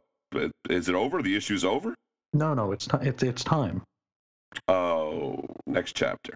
Next chapter. So, SOS to Nowhere, Chapter 6. On the outskirts of Metropolis, the JLA converges on an abandoned building in a deserted neighborhood. Superman goes, There. That old museum has been empty for years. But by no coincidence, after it was bought by LexCorp, I see Luthor secretly equipped it as an auxiliary headquarters. What, the uh, 200 foot tall skyscraper was too cramped for him? He needed a little uh, space to branch out? Gotta stretch your legs. Yeah. Uh, Black Canary goes, complete with his own little hall of heroes, I see. What is it with this guy? So, Black Canary is referring to a row of statues of famous bad guys through history. Uh, we see Attila the Hun, Genghis Khan, Captain Kidd, uh, and Al Capone. This references Lex Luthor's actual underground secret lair during the Silver Age, which he called the Nefarium. It also Hmm. it also contained statues of Benedict Arnold and Judas Iscariot, depending on what angle you were looking at the row on. You know, uh, back then, however, he was just a mad scientist, so the skyscraper owning businessman would come later. This is kind of playing a little fast and loose with the character, which actually is kind of true of all of them. But we'll we'll, we'll Yeah. talk about that later. Amalgamated takes, yeah. Sorta, yeah. Now, our heroes come upon the mega weapon, uh, which the Flash calls the super weapon for some reason. They seem to go Just back to- and just forth. confuse them. Yeah, why not? now, uh, once everyone's in the room, the Injustice League appears. Using their power rings, the Injustice League overpowers the JLA handily. Oddly, Mr. Element doesn't use his power ring, he uses his element gun, but the result is the same anyway. Hmm. So then Martian Manhunter comes swooping in and starts punching wildly. Yeah, Superman goes, J'onn, no, don't risk yourself. We've failed. And then a young boy's hand reaches into view. Holding a rotary telephone dial, he takes the unconscious Flash's hand and begins to dial. Holding, wait, holding a what? A, uh, a rotary telephone dial. Huh? Before there were push buttons, uh, there were these phones used a circular dial on them. Uh, push buttons? Right. Uh, in the old days, when people had telephones instead of cellular phones, telephone? So yeah, right. anyway, once the dialing is done, the Flash pops up and transforms into an entirely different character. Now, this is the marionette. He has a red and green outfit, uh, some brown headgear and goggles, and his, uh, his exposed hair is parted right down the middle. It's wildly gaudy. Yeah, Uh, he wields one of those marionette puppet controllers, uh, you know, that wooden X. right. He says, "What? How? Kid, who are you? What did you do to me?" Now, this kid is Robbie Reed, and he says, You did it yourself, Flash, with the alien dial. My name's Robbie Reed, and this is J'onn's secret weapon. This is referencing a story titled Dial H for Hero. This ran within issues of the House of Mystery from number 156, that was January 1966 cover date, to issue 173, that was March April 1968 cover date. All of them were scripted by Dave Wood and mostly drawn by Jim Mooney, though he hopped off at the very end. Uh, the, so the story behind him is that Littleton, Colorado-born kid Robbie Reed finds a rotary dial Uh, what a read? What a read dial? uh, it's in a cavern, and when he writes out H E R O, he turns into a fantastical superhero. Spelling it backwards changes him back to a nerd again. Uh, Martian Manhunter learned of Robbie in the issue Silver Age Dial H for Hero number one when he inhabited the body of Dr. Light. Superman goes, Of course. The villains know us inside and out as Justice Leaguers. Green Arrow says, But when I said we couldn't change who we are, I was dead wrong. You have no idea, Oliver. You have quite a character change ahead of you in the uh, timeline. So the Justice League uses the alien dial and each change their forms. The Atom becomes Mod Man, which looks like a robot with limbs made of vacuum cleaner tubes. You know, when you're called Mod Man, I was, uh, I- I'm, I'm hopeful for. I would uh, think of some more mod. It's true, Yeah, a little mad Moddy there. Uh, now, Black Canary becomes Misfortune Har Har. Uh, it's a blonde woman with a domino mask, a red shirt, and yellow pants. She holds a wand in one of her white gloves. Superman becomes Doc Fission, vertically half blue, half black hero with glowing fists and bearing a welder's mask. Batman becomes Minuteman, a guy in orange spandex that looks suspiciously like Chronos, but his uh, cowl and cape are made from a clock face. Probably borrowed from Salvador Dali, the way they look, right? A little droopy. Uh, Aquaman becomes Terra Firma, who's like a massive brown behemoth with grass growing on his head and body. I'm not. It's really weird. I'm not sure what he is. It's like they, they ran out of ideas for that one. Pretty much. Um, and Green Arrow becomes Poltergeist. uh, he's got a white hood, gloves, and boots. Uh, nothing, and uh, we mean nothing else. It's Right. just a hood, gloves, and boots. Just air, yeah. Uh, and of course, the Flash already became Marionette. Robbie Reed goes, You'll know your powers as automatically as you knew your names. And as conveniently. Green Arrow says, This is actually, uh, Poltergeist says, This is wild. Those creeps won't know what they're up against. Minuteman says, And as long as we keep them away from the Absorbascon, it'll stay that way. The Atom, who's the Atom again? It is, uh, Modman. Oh, the Mod Man goes, Which gives us all the advantage we need. What's up with these guys? Like, they're always finishing each other's sentences all the time. Like, just I know. Just let people speak. It's not. It's very rude. So this newly formed JLA do a full court press on the Injustice League. First, Batman as Minuteman speeds up the time around the Injustice League's power rings, making them run out of juice. Then Superman as Doc Fission grabs Felix Faust by the collar and replicates him several times. Hmm. Felix Faust goes, What? What's happening to me? And Superman, as Doc Fission, goes, The Fission Touch, Faust. I can divide you into as many duplicates as I like, which would make you more dangerous if each of you weren't only a fraction as powerful as the original. Okay, that's an interesting power, I guess. Conven- convenient, too, I guess. uh, we got a caption that says, Meanwhile, the ghostly chaos creating poltergeist creates havoc around Dr. Light and Sinestro. He says, Wow, I gotta say, this beats a boxing glove arrow hands down. Night, boys. And Sinestro says, Our weapons backfiring. Poltergeist is making power rings bind their bearers somehow. I thought Minuteman drained the rings of their power like I thought so too. two panels ago. Dang, uh, maybe it wasn't these guys. Uh, nearby, Robbie helps the weakened Martian Manhunter to his feet. J'onn, they need help. I've been trying to dial, but I've used but I but I used too recently. and it won't always work twice back to back. I'm sorry. He's really regretting that earlier change to Quickie Man to get ice cream. Yeah, that that that you, Shouldn't- you, you gotta, you gotta parse it out. Um, Martian Manhunter goes, "No need to apologize, Robert. You've done well. If you notify the authorities." And Martian Manhunter hits the alien dial himself and becomes a ska music fan. While I add teleportation powers to the fray, as moons of Mars, can my name really be Go Go? So he looks like a naked guy with black and white checkerboards painted all over. Like that's it. That's that's his whole look. But he's referring to DC Comics' use of a black and white checkerboard trim at the top of their comic book covers, known as go-go checks. These are Definitely, featured yeah. on all. Sorry. I said definitely. Yeah, they were featured on all DC titles from February 1966 to August 1967. It was thought this would make them stand out from the competition, particularly in racks where comics were arranged vertically and thus only the tops were visible. hmm After Martian Manhunter changes into Go Go, Robbie splits conveniently. Uh, Go Go teleports right in front of Lex Luthor, who is running toward the Absorbascon. Go Go grabs Luthor and teleports him so he's on top of Chronos, sending them both to the floor. Now, Misfortune waves her wand and a hydrant bursts right on Catwoman. Uh, she goes, A hydrant breaking out of the blue? What are the odds? I don't know, 3,000 to 1, depending on what part of town. Yeah, how many people flush the toilet at once? It could happen. It could happen, yeah. She continues, I can't take all the credit, Catwoman. Black cats always bring bad luck. Not just not usually on themselves. Hashtag not all cats.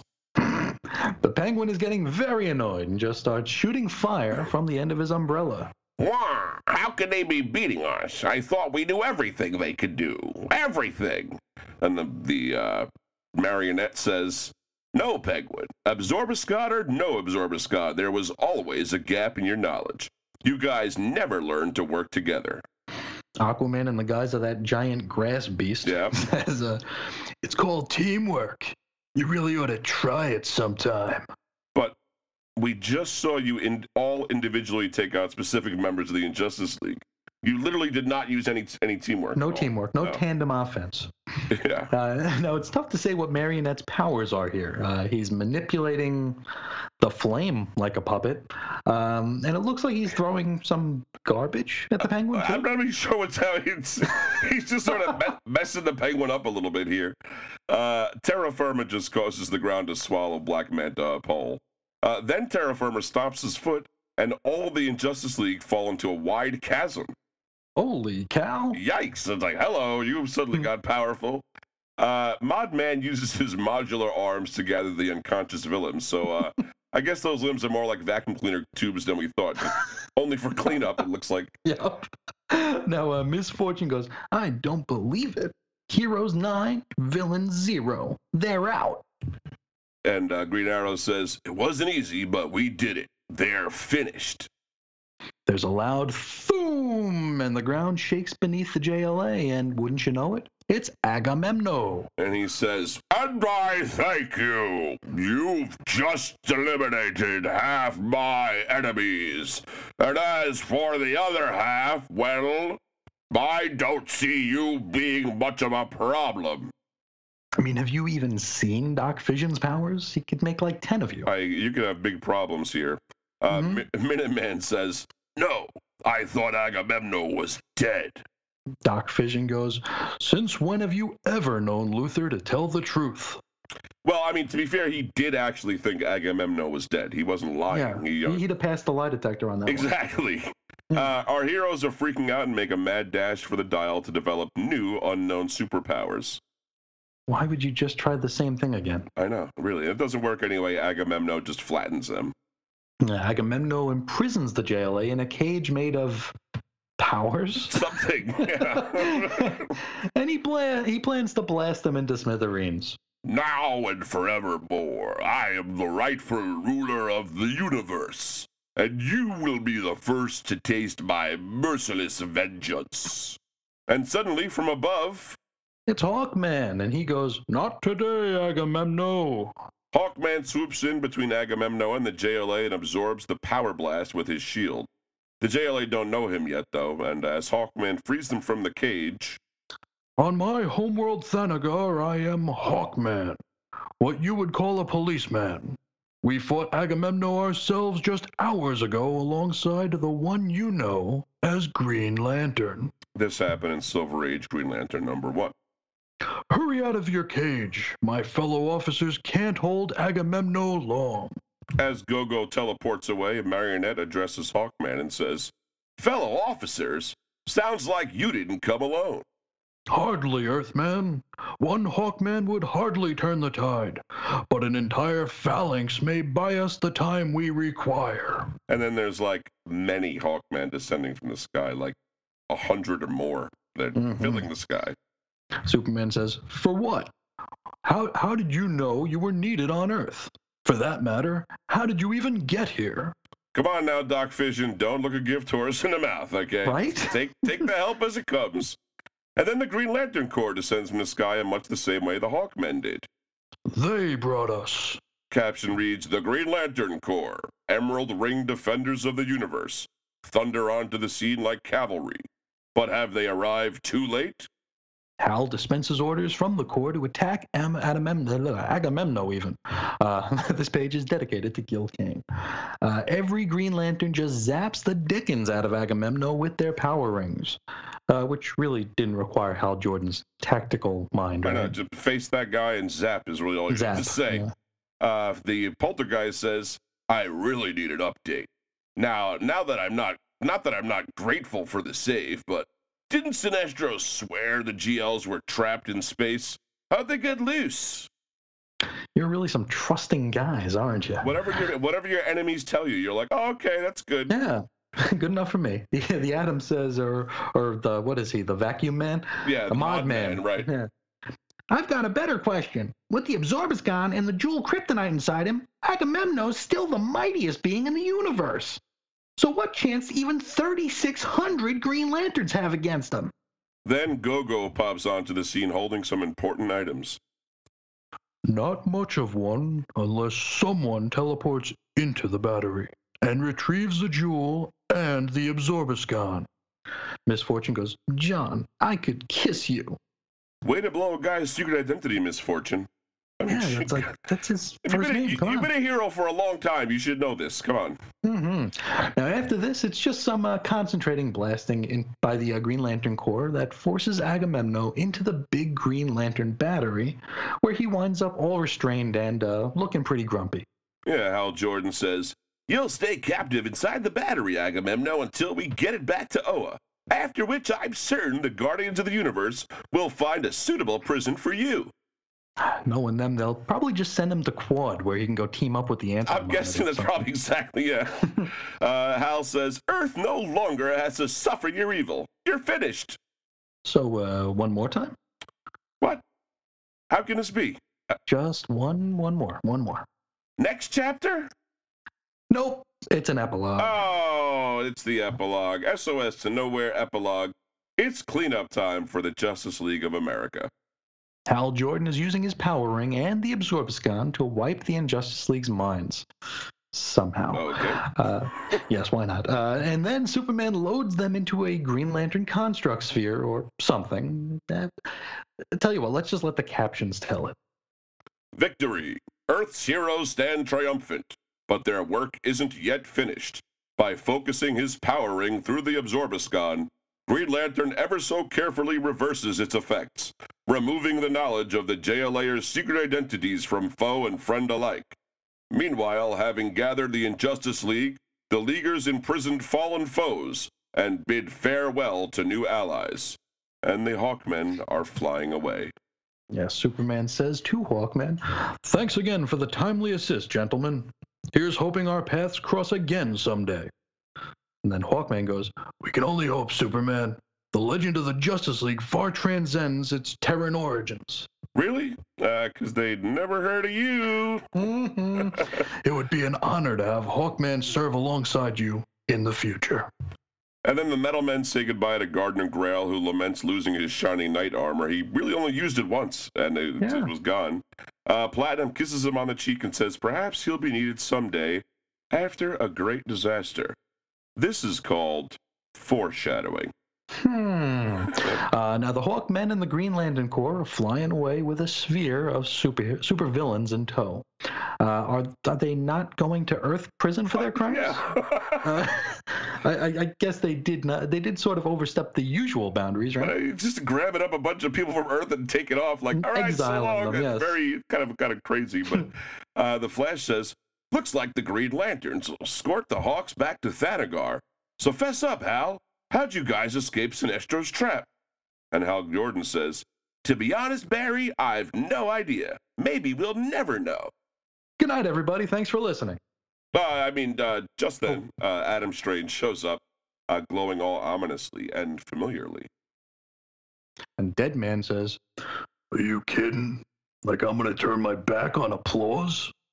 Adam Strange? And Hal Jordan says, That doesn't sound like you, Adam.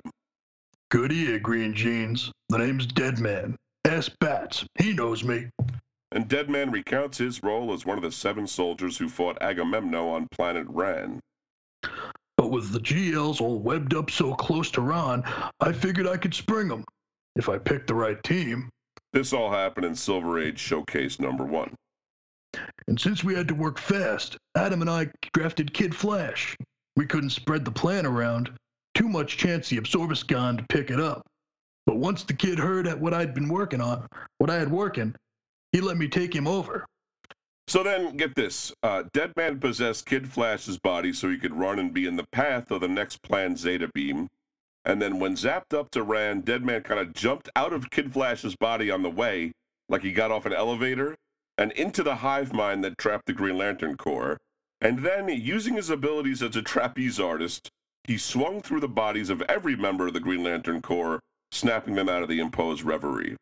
This is maybe the stupidest way out of a trap that's ever been written, right? It's, I mean, where did it, it's like, I something, gotta wonder how many how many of Mark Waid's index cards were used for this. I, I think quite a few. Yeah, they got dog-eared in the writing of this, yeah. Now, uh, Lex Luthor strikes a match on Superman's chin and lights a cigarette, which would probably really tick John Byrne off. Right? Oh, yeah, he he's, would be He's not a fan of that kind of thing. You don't do that to Superman anyway. So Luthor says, Maybe it was a superbot. that's, Superbot? that's what he would write later. Right? It was one of his one of his robots. Uh, Luthor says, "You realize, of course, that I'm in the clear. Unlike those other buffoons with their long criminal records, I've done nothing incriminating." Um, pretty sure they've just been kidnapped to an off-world penitentiary, right? Yeah, you know, we're not going to hear from them. I don't think for a little while. Uh, Luthor continues. In fact, I'll be very public about the fact that I was manipulated by an alien conqueror who wished to put LexCorp resources at his disposal. My condolences. It must be humbling once again to watch me snatch victory from the jaws of defeat. Superman replies with, Is that what you've done? You realize, of course, that the only way to clear your name is to claim that your smear campaign against the JLA was also part of that alien agenda. In other words, you yourself will restore our damaged reputations. Thanks, Lex. Ooh, that razzin frazzin no good Superman galoot. I oughta. Anyway, uh, so all the heroes involved in this entire issue gather around Robbie Reed, who is clutching his rotary dial. "His rotary, what's that?" Green Arrow says, like I always say, you want to beat an alien conqueror, use an alien artifact. Aquaman says, You've never said that. Still, we never could have won with your without your dial, Robbie. You say you never learned you never learned exactly where it came from?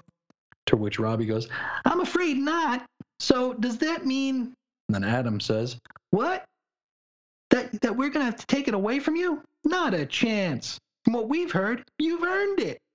Yep, found in a cave. That's the most fundamental way of earning something. Maybe we can even help you figure out how it works sometime. If you wouldn't mind teaming up with the Justice League again. To which Robbie Reed says, Really? You mean it? well, the maxi series over now, so what the heck? Why not? Sure. There's only three pages left. Uh, Flash says, Don't see why not. Until then, your secret's safe. The world need never know that in order for the JLA to find victory, a boy named Robbie Reed had to spell it out for us. Hey, it's a real a reveal for that uh, clue from the very first page. Oh, yeah. Caption says, Reader, did you spot the title page clue? Check out the first letter of each caption. Uh, it's the lamest Q I ever heard of. Uh, now it, it spells uh, H E R O, by the way. which really wouldn't have given away the uh, ending either. We not like we would have figured No. that out. But uh, caption concludes, and as for the Atom's offer, the league and Robbie Reed did meet once more, but that's a story for another time. If you'd like to see it, write and let us know. The end. Thankfully, nobody wrote. Nobody wrote, and nobody wanted to see uh, that come back. Although we did see uh, the H dial comeback many years later uh, in the Dial H times, series. Actually, a few times over the years, really. But uh, yeah, that was really the main story over for the uh, Silver Age event in the uh, Mhm. the Mark Waid written story about the superheroes switching bodies, and you know, it definitely had its elements, and uh, maybe we'll. Maybe we'll talk about those a little later on, but we do have a whole chunk more comic to go, and we're going to do just that right after a quick break. Call the roll, call the roll, call the roll, call the roll, call the roll of the Justice League of America. Superman! Here! Aquaman! Here! Wonder Woman! Here! Flash! Here! Metamorpho! Here! Plastic Man! Here! And Batman! Yeah, here they come. Hey, look out, chum, it's the Justice League. The Justice League. Superheroes all always on the ball. It's the Justice League. The Justice League takes big trouble with a capital B.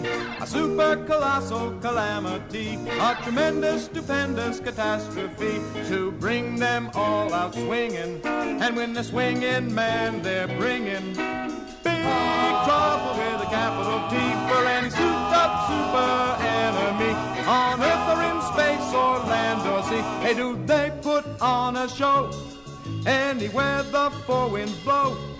When they get the call, watch 'em go. The Justice League, yeah, the Justice League. Oh, the Justice League.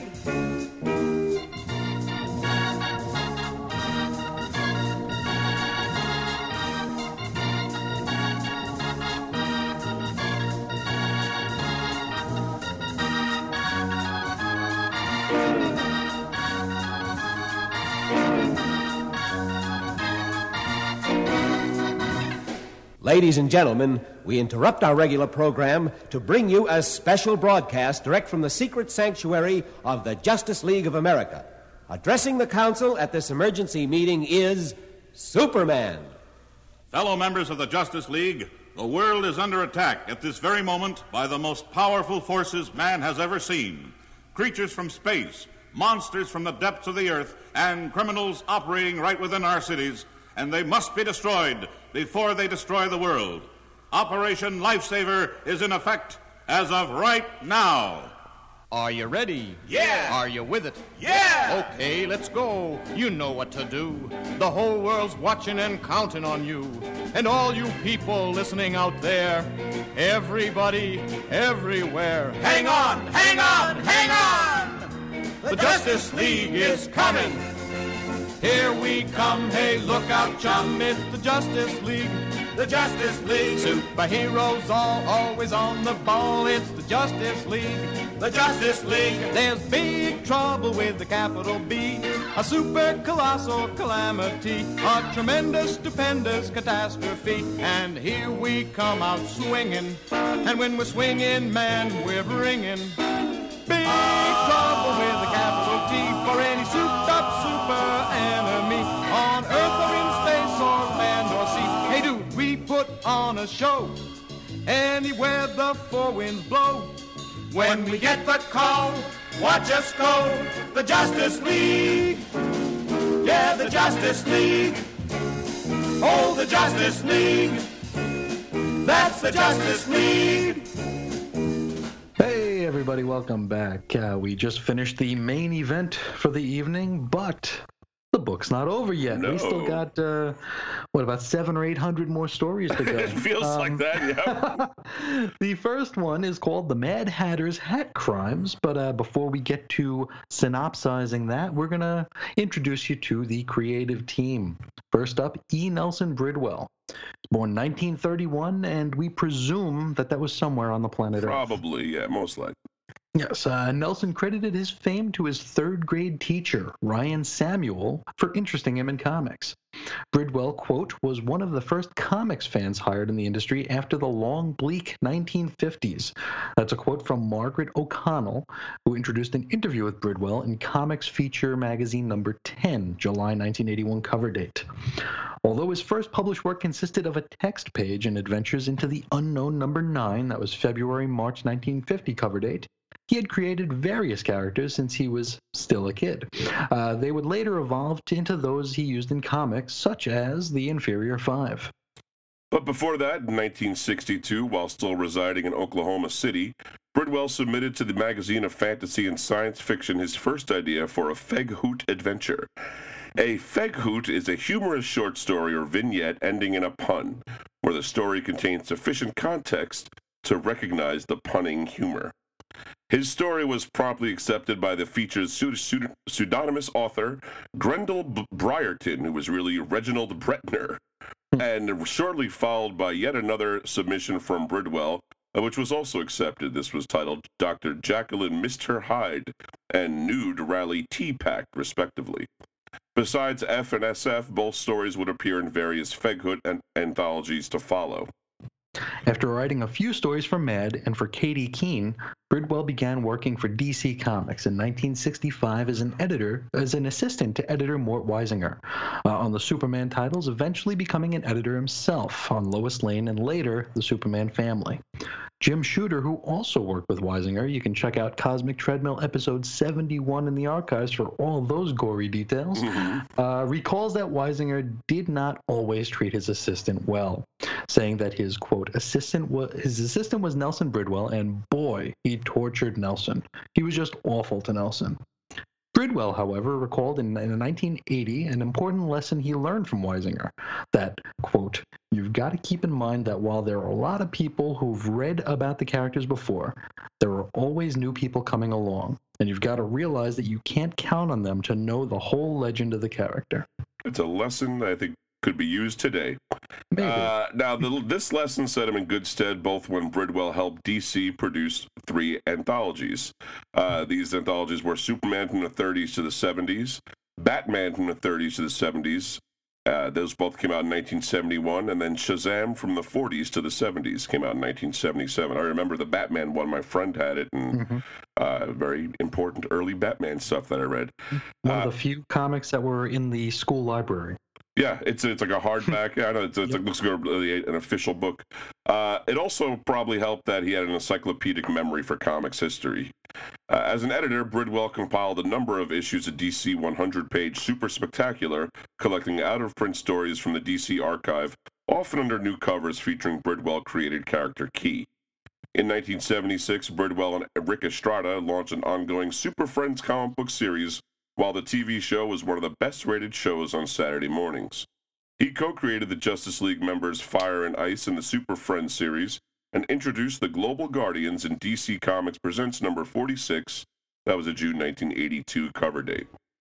The first use of the Super Friends name on a DC Comics publication was in limited collector's edition number C41, December 1975, January 1976 cover date. And that reprinted stories from Justice League of America number 36 and 61 and featured a new framing sequence by Bridwell and artist Alex Toth.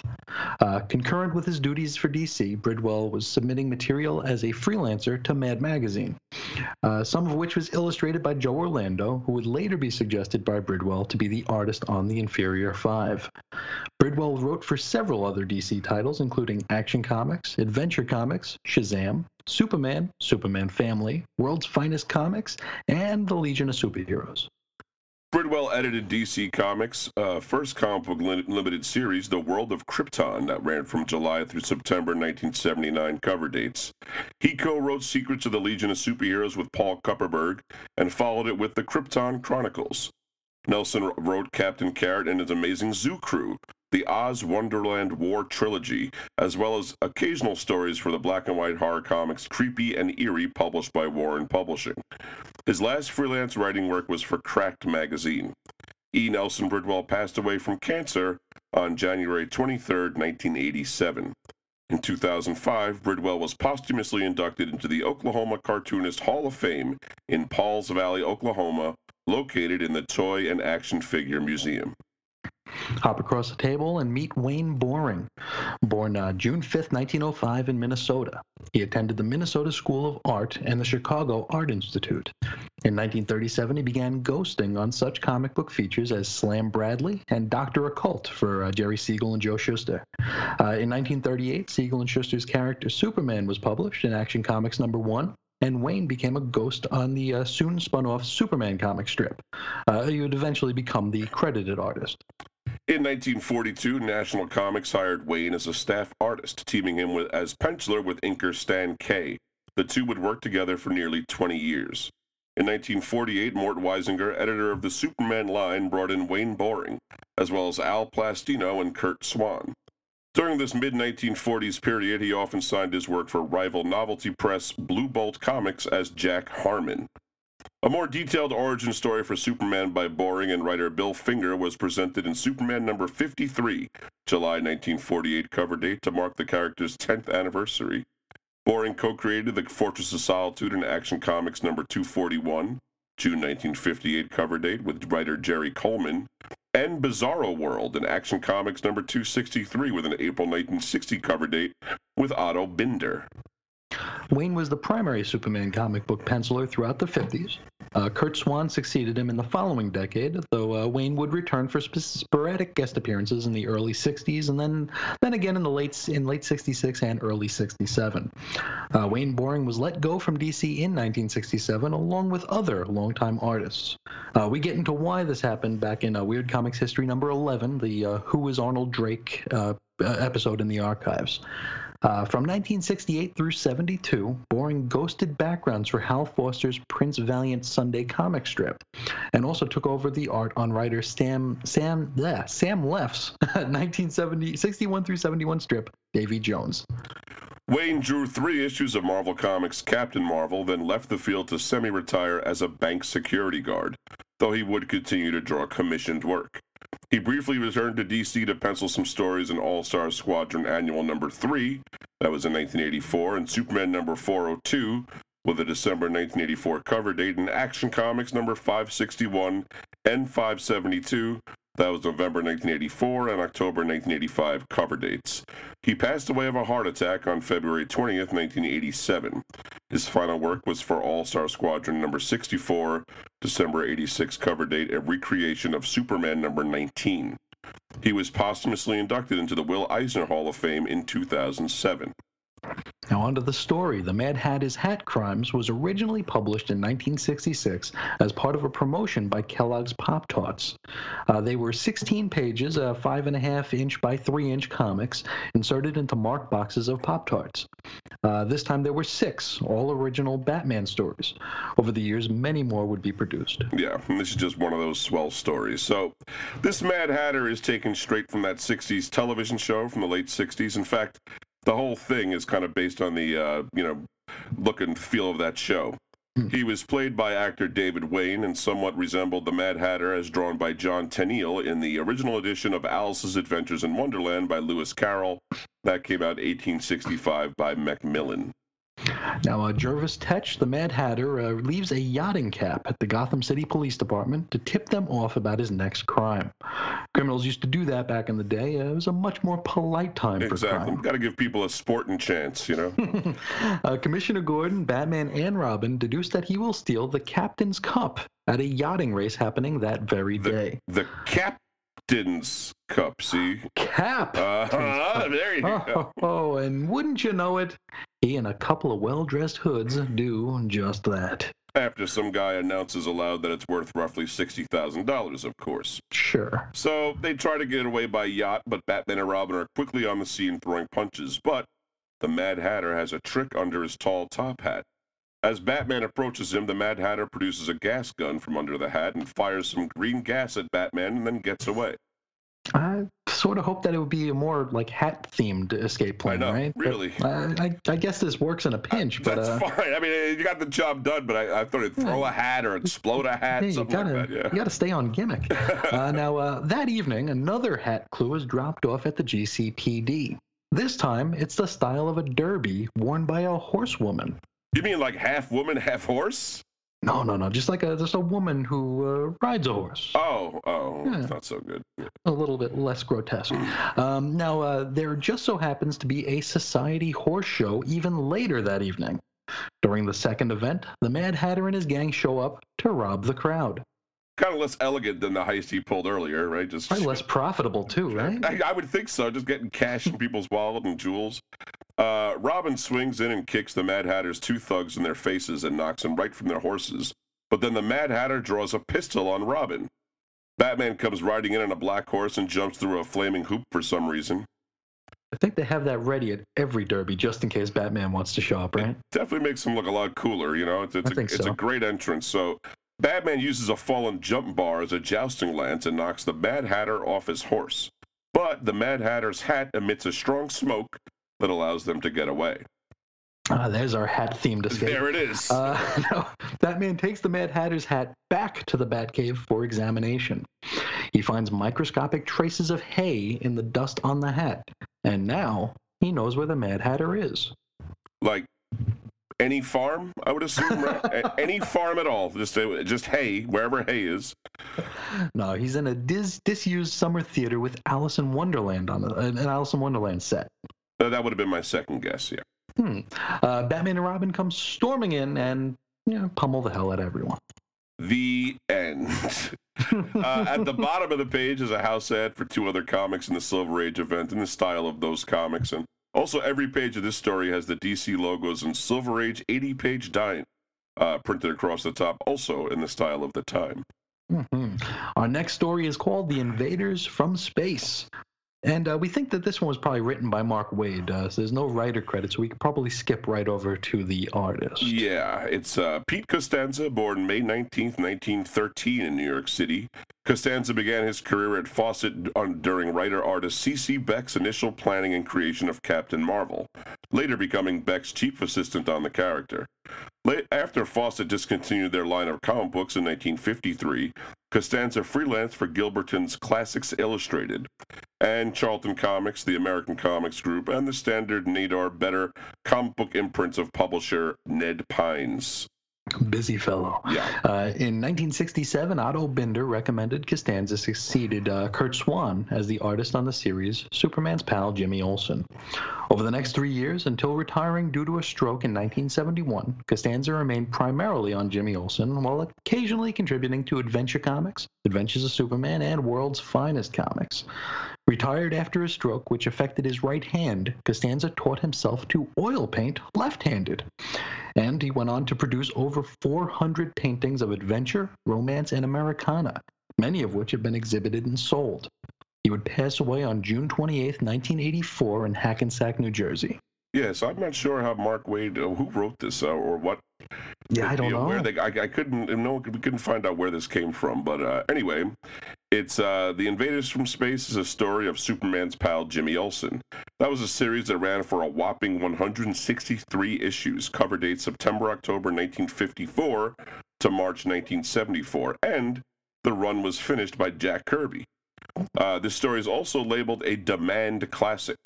Per Silver Age style, the opening splash page gives away the climax of the story, so we'll just skip that for narrative's sake.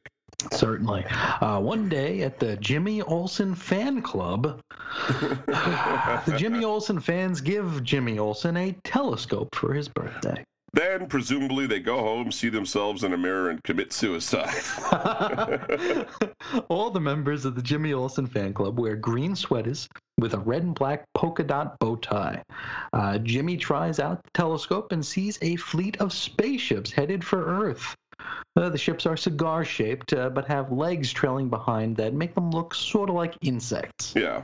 Uh, with Superman and Supergirl off world on a mission, Jimmy pilots his helicopter. I mean, It's a Daily Planet helicopter, but still, I'm, I'm pretty impressed that he can even do that. Sure. Uh, also, he's on his way to the Pentagon, where he's already alerted the general staff. One of the spaceships is headed right for Washington, D.C., and lands right in front of the White House. Perched on its legs, it really looks like an insect now. You imagine getting calls to the Pentagon from Jimmy Olsen? That must be like a daily occurrence. like, uh, Oh, look out, there's big problems. All right, Okay, Jimmy. Jimmy. you know. we put it in the file. Uh, now, with a humming sound, an obelisk rises out of that craft that landed, and it shoots a beam of light from its tip. Jimmy suggests that the general call some of the U.S.'s p- potential enemies, see if they know what's happening here. Because, you know, our enemies would totally own up if asked directly. It's like, hey, did you try to kill us all? Yeah, you got us. Sorry.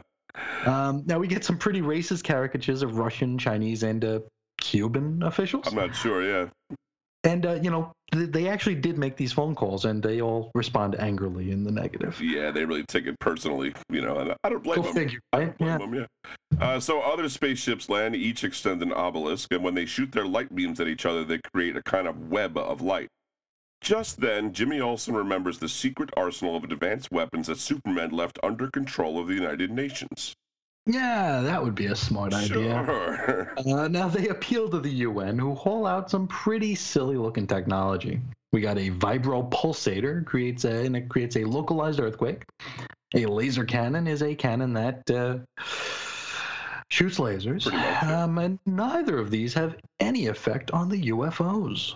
Suddenly, there's a blackout. There's no power anywhere. Even Jimmy's signal watch is on the fritz.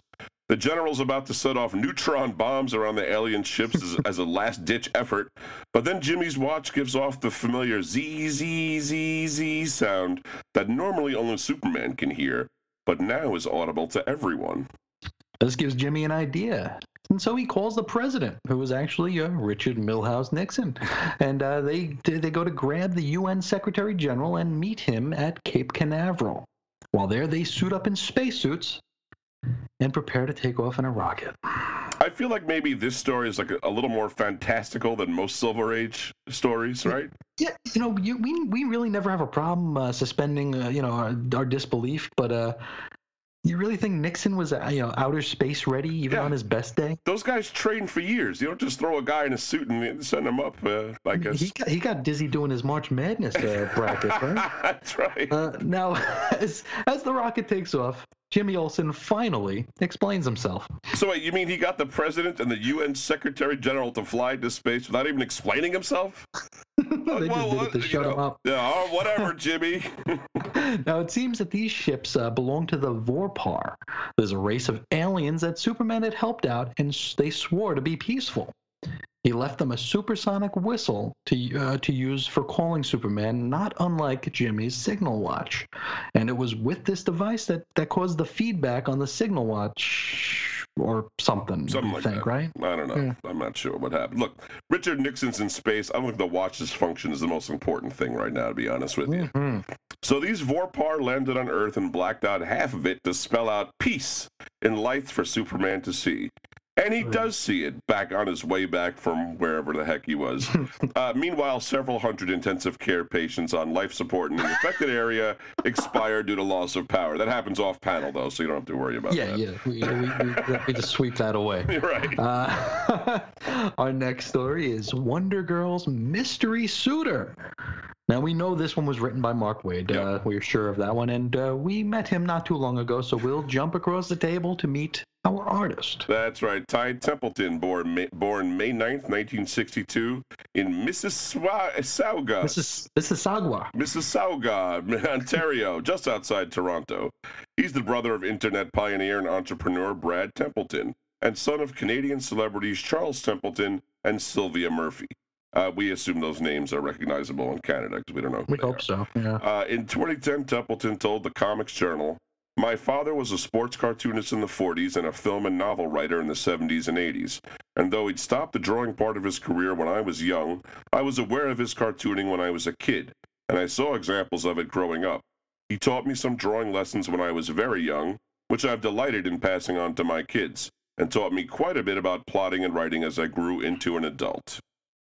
Oh, the sports cartoonist, uh, Charles. Right. Right. Oh, okay, okay. Uh, now, uh, Templeton says the first two comics he ever bought were Batman number 251, cover dated September 1973. That is the Joker's Five Way Revenge by uh, Denny O'Neil and Neal Adams, which is a very convenient one to have as your 1st book. Hmm, well, look at the other Um, one. and we're going to continue here with Avengers number 58, November 1968 uh, cover date. Even an Android Can, tr- can Cry uh, by uh, Roy Thomas and John Buscema, another very convenient first yeah, comic two comics, two classic comics, just a mere five years apart. Whatever you say, we believe it. Mm-hmm. now, his first work was for the anthology title Vortex Comics, which was published by the independent Canadian publisher of the very same name. Ty says, When I was in my late teens, early 20s, I was going to the Ontario College of Art in Toronto, Canada, learning to do commercial storyboards and magazine layout comps, all while playing guitar and singing with a couple of different local bands. I went up the street the very next day and showed off some of my artwork to the editor, figuring it would be fun and there might be some money in it. The editor asked if I'd like to do a story in an upcoming issue for something like 50 bucks a page, script and art. Not bad, as this was the 80s, as this was 80s dollars. After my first story, Cheap Thrills, I did something called Killing Dragons and another couple of short two and three page filler stories. And then I got offered my own title. It was a fairly quick ride, maybe six months from the first story to being offered my own title. He was also an editor at Vortex for a short time, but more as a matter of convenience, I think. Hmm. Uh, Ty Templeton began his career proper in 1984 with the series Stig's Inferno. That comic ran for eight issues through Vortex and Eclipse Comics, and you can read the whole thing for free at templetons.com, which actually is about his whole family. Hmm. Templeton has drawn titles for Marvel Comics, DC Comics, Bongo Comics, and Moonstone Books. As part of DC Comics' How to Draw line of books, Templeton did How to Draw Batman and How to Draw Superman in 1998. He also created his own graphic novel, Big Time, published by Vertigo in 2003. Templeton was recently made editor of an independent Canadian comic company called Mr. Comics, which published a title called Hoverboy, the Republican superhero. Okay. Um, right. other work includes drawing some of the final issue of American Splendor and writing and drawing stories for DC's Batman 66. He teaches classes in comic book writing and drawing, which is known as Ty Templeton's Comic Book Boot Camp, and he lives in Ontario, Canada. So, uh, on to the story Wonder Girl's Mystery Suitor. It's presented as a Wonder Woman story, a tale of her uh, life as a young girl, but we're going to Yeah. We're going to call her Wonder Girl because that's how we know her best. Uh, it's also noted as an imaginary story. Now, for several years from the late 1950s to the mid 1980s, particularly during the 1960s, uh, Silver Age of comic books, DC Comics published various stories about their title characters which did not take place in their regular continuity. Most of these stories were labeled imaginary stories and featured alternate histories of characters. Though the, although the majority of the imaginary stories were published in various Superman comics, a few imaginary stories appeared in Batman comics and other DC titles. The Crisis on Infinite Earths, the Compendium, reclassified many, but not all of these stories as taking place on other Earths. And we go over all the ones that were included in, in the Infinite Earths in episode 22 of Weird Comics History in our archives. You can hear all about the times that Lois Lane married Superman. There's a lot of them. Or, There's or a ton of them. sometimes married Lex Luthor. You never know. Sometimes that's things, true. Yeah. And I think she married Batman a time or two as well. Yeah. Uh, now, the opening splash page, again, gives away the climax of the story, so we will move right along. In the story here, one day, young Wonder Woman, who, again, we're going to be calling Wonder Girl, is deflecting lightning off of her bracelets to the delight of her mother, Queen Hippolyta. The twist here is that Hippolyta's hair is blonde, according to a caption. I mean, is that a big twist? I didn't, I didn't. I mean, I know she's usually brunette, but I didn't think it was that weird. But Yeah. uh, then the goddess Aphrodite appears in the clouds and tells Wonder Girl she's wasting her time on frivolity. Hippolyta suggests that Wonder Girl heed Aphrodite, and she orders Wonder Girl to find a suitor by the day's end, or lose the powers Aphrodite has given her. Maybe the blonde hair is what makes it imaginary story. Oh, I see. That's Ooh, that's gotta be it. Yep. Now, now out of the water jumps a merman named Merboy.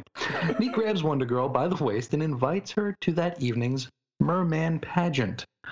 Merboy, whose real name is Rano, first appeared in Wonder Woman number 107. That's July 1959 cover date by Robert Kanigher and Ross Andru. He was one of Wonder Girl's potential suitors. Then a kid with wings and eagle's legs swoops in to grab Wonder Girl from Merboy's grasp. It is, you guessed it, Bird Boy. Real name Wingo, which may not be better than Bird, uh, Bird Boy. he first appeared in Wonder Woman number 144, February 1964 cover date by Kanigher and Andru, and he was also a love interest for Wonder Girl, though later in the series, he and Merboy would get along as friends.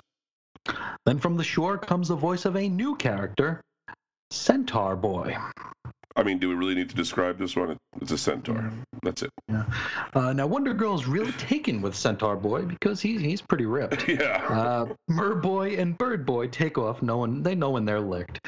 Um, now, Wonder Girl and Centaur Boy uh, wander off to get to know each other better. Hey, get your minds out of the gutter, folks. It's all on the up and up. Mhm. So first, Wonder Girl shows Centaur Boy how she can jump over a tree. Then he shows her how he can jump over a rainbow. Anything you can do, I can. Oh. Yeah. Uh, Won- Wonder Girl displays how she can deflect boulders from a rock slide off of her bracelets. But Centaur Boy uses his hooves to create a deep chasm. Uh, Wonder Girl's put off by Centaur Boy's arrogance, but I mean, she's the one that showed off in the first place. I don't really understand. You know, like Yeah, you were you were trying to best him, and he showed you yeah up. check Anyway. me out. Yeah. Yeah. So uh, later, they have a picnic, and more of Centaur Boy's boasting. As the sun goes down and Centaur Boy leans in for a kiss, Wonder Girl has second thoughts. She breaks free of Centaur Boy's embrace and ensnares him with her magic lasso. Now we're getting right to the dessert, huh? Uh, Centaur Boy admits that he is but a construct of Aphrodite's part of her test. to test whether she would follow through on a goddess's decree despite not wanting to? And gods and goddesses are messed up, man. They really are. Uh, with that solved, Centaur Boy disappears, leaving Wonder Girl to ponder whether she might date Merboy or Bird Boy. I say date Bird Boy. He can take you more places. I mean, you know, Yeah. the Earth is three quarters water, but it's all you got to be in the water to hang out with a Merboy. I don't think she can breathe under it, can she? I don't believe so. I don't believe so. Yeah. Now we move on to our final story, which is the life story of Super Turtle. It's by Ty Templeton, and uh, we know him already, We so we're gonna go him. right on. Yeah. Uh, now we have a one. Pa- it's a one-page comic, and it's the origin of Super Turtle, which is essentially the origin of Superman if he were a turtle. That's right. Uh, it was on the planet Galapagon that scientist Oy. L addressed the Oy. council and warned that the planet would explode. They agreed and planned to commission thousands of ships, but 10 years later, they'd only completed one. Because turtles are very slow, you see. You get it? Oy, You see? oy. You getting it now? You understand? Uh, All right. Uh, now, as the planet Galapagon explodes, the rocket takes off with Shell's son, Turtle. Oh, Lord. and it lands on Earth on a farm run by an elderly couple. Finding that they can't break his shell in order to make turtle soup, they decide to raise the turtle as a son. Okay. Uh, their upbringing gives him a sense of good, so that he becomes the heroic super turtle later on in life. And I guess he guards Metropolis or Mhm. some city. Some turtle version of it, maybe. You know what I mean? Turtleless. I don't know. I'm not sure. Uh, the final panel punchline teases the next tale, which we- we'll never see, but it's the lady friend success, suspects, and Super Turtles riding the subway with a woman wearing a suit and glasses in the style of Clark Kent, uh, akin to Superman. Uh, the woman says that without his glasses, his scaly bald head makes him look like Super Turtle, and Super Turtle acts shocked, but then thinks, must get to pay. But um. Now, Super Turtle, the amphibian of action, was created by Henry Boltinoff and would first appear in Adventure Comics number 304. That's January uh, 1963 cover date. Uh, besides being editor, Murray Boltinoff's brother, Henry also drew the Caps Hobby Hint strip that ran in DC Comics in the late 60s through the 70s. And it's uh, also might be part of the reason why Mark Waid was relieved of his editorial duties in the late 80s. We have heard, Uh, yes. now, uh, and that also had something to do with Ty Templeton. Uh, this character ran as a one as one page parodies of Superman during the Silver Age, uh, so this strip isn't an ironic postmodern send up at all. This is It actually is this like is actually legit. Yeah, it, this is like how the comic would, would sort of be, which I think is kind of hilarious. So that Certainly. concludes not only the 80 page giant issue of the Silver Age, but the entire event from 2000 known as Silver Age. But that leaves one question, Chris. Hmm. What is the Silver Age anyway? What are we talking about? so, uh, the popularity of superheroes began to wane following World War II for a variety of reasons, including uh, the coming of age of the first generation of comic book fans. Uh, superheroes were looked at as relics of their childhood they were growing up. Plus, a lot of them had come back from a pretty gory war. Uh, DC Comics shifted away from superheroes and instead focused on such genres as war, westerns, romance, crime, and horror. Books such as Star Spangled Comics were retitled as Star Spangled War Stories, dropping heroes in favor of, well, war stories. Oh, yeah. Uh, more fun comics also dropped heroes and focused more on humor. All Star Comics became All Star Western, much to the dismay of a young Roy Thomas. Yeah, he had a subscription, and when they switched, they didn't they didn't inform him that his comic had become a Western Yes. comic uh, in the interim. Uh, there was also that little thing about the Senate subcommittee hearing on juvenile delinquency over three days in 1954. We, Oh, yeah. uh, we, we sometimes we bump up against that. So uh, you can hear all about that if you check out our five part, nearly eight hour long series on the formation and legacy of the Comics Code Authority, available in our archives. And even as a box set at weirdcomicshistory.blogspot.com and also as a play to playlist on our YouTube channel. So a lot of ways you can check it out. However, superheroes they don't stay down forever. So in 1956 comes Showcase number four, October 1956 cover date. Uh, specifically in the story Mystery of the Human Thunderbolt by Robert Kanigher and Carmine Infantino. This was the first appearance of the new Flash, portrayed by forensic scientist Barry Allen. Instead of inhaling hard water vapors overnight, how the original Flash gained his powers, Barry Allen was instead bathed in a mix of chemicals stored hastily on a bookshelf that was hit by a bolt of lightning. Yeah, both of these rate about a zero on the believability scale. That's really. Barry Allen actually takes his name from the Golden Age Flash, whose adventures that he- he'd read in comic books. This would get complicated Flash number 123, September 1961 cover date by Gardner Fox and Carmine Infantino.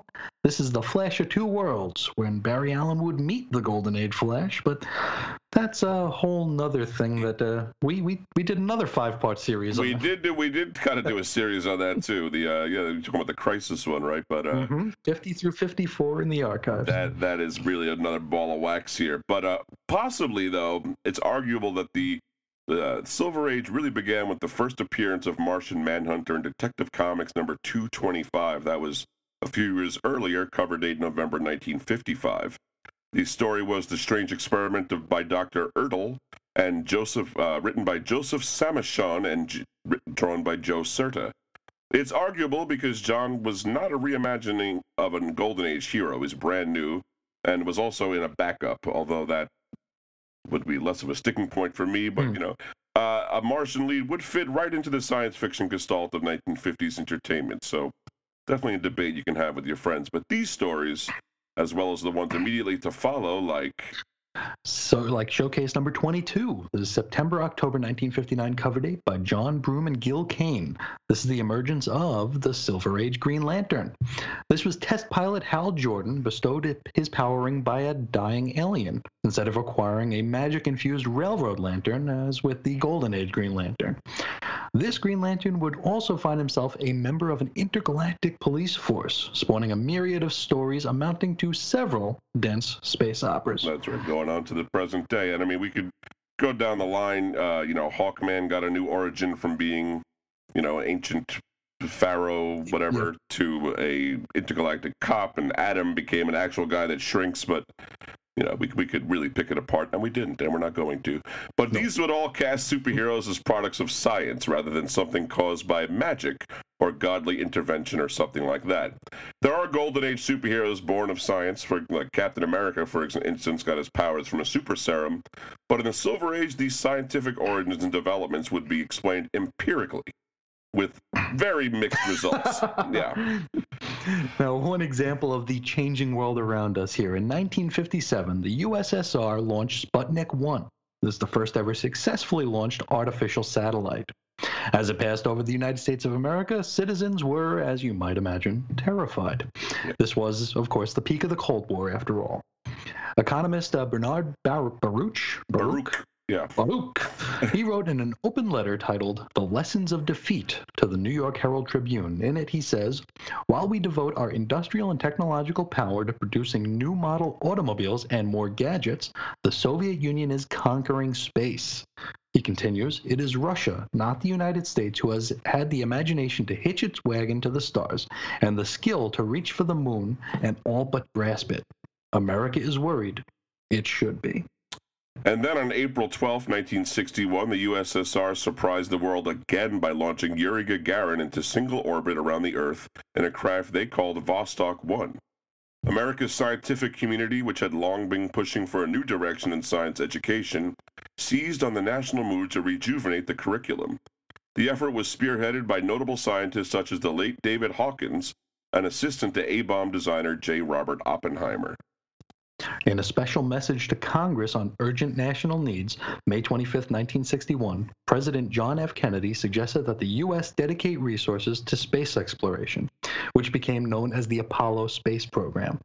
He rallied popular support for the program in his, quote, We Choose to Go to the Moon speech on uh, September 12, 1962, before a large crowd at Rice University Stadium in Houston, Texas. And here is where he suggested that the U.S. should land a man on the moon by the end of the decade, and the space race would begin. In earnest, yeah, from that point. Uh, comics reflected this interest in outer space immediately. Just a couple of quick examples. Marvel's Fantastic Four number one with a November 1961 cover date by Stan Lee and Jack Kirby. This is the comic that, of course, kicked off the Marvel Age of Comics. Was about four people transformed by cosmic rays during a brief space flight. Over at DC Comics, we have the Metal Men, who debuted in Showcase number 37, March April 1962 cover date by Robert Kanigher and Ross Andru. This was about a team of emotional robots created by a genius inventor, who for once was not an evil scientist. Now, the hallmarks of the Silver Age include stories grounded in a loose understanding of science, leading to some very silly situations. Yeah, my favorite one is always the the Flash's costume and the way it's described in the in especially early on. You know, it's, hmm. it's kept compressed in the ring and it pops open and expands on contact with air. And all the early descriptions were always like, just like the expendable life rafts for the army uses, some, some phrase like that. The, the, caption always says something like that, but it's like, yeah, expendable life raft, right? They don't work that way. They actually they don't actually get bigger; they inflate. You know what I mean? It's not like they don't add mass to them.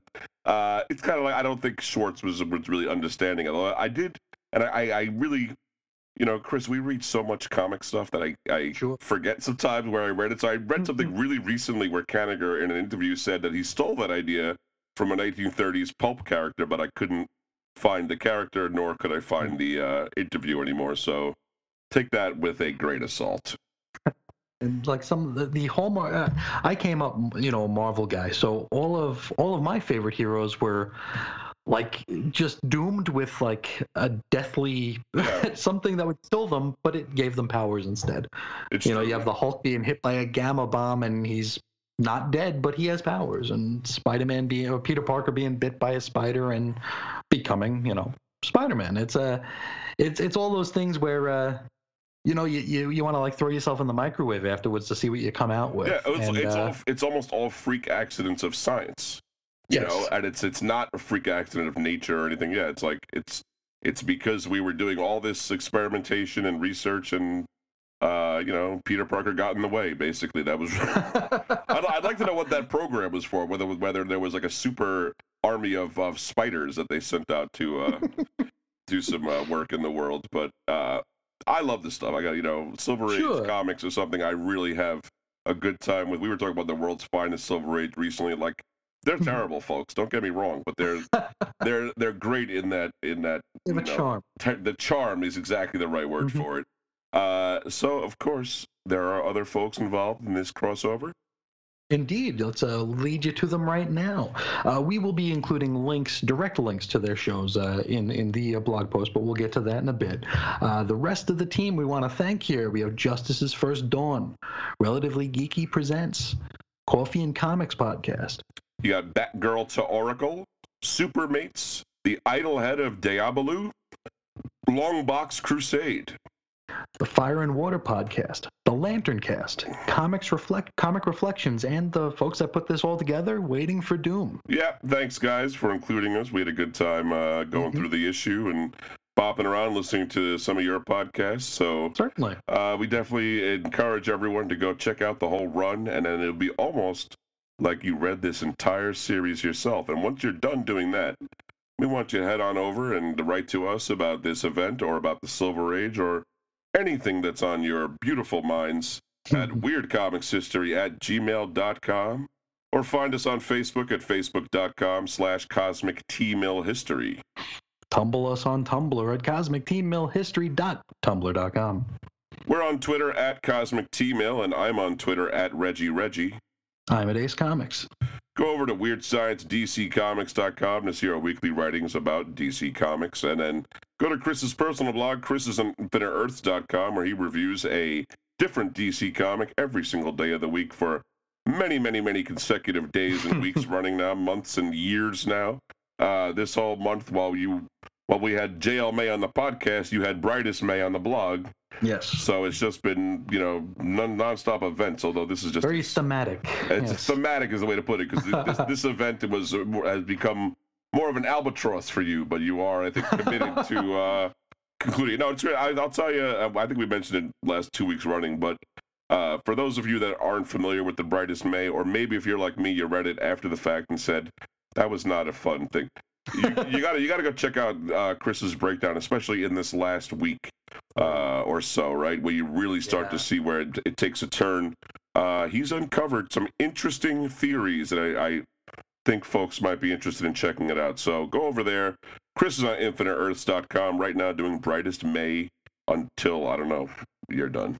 the, ne- the next few days until until June.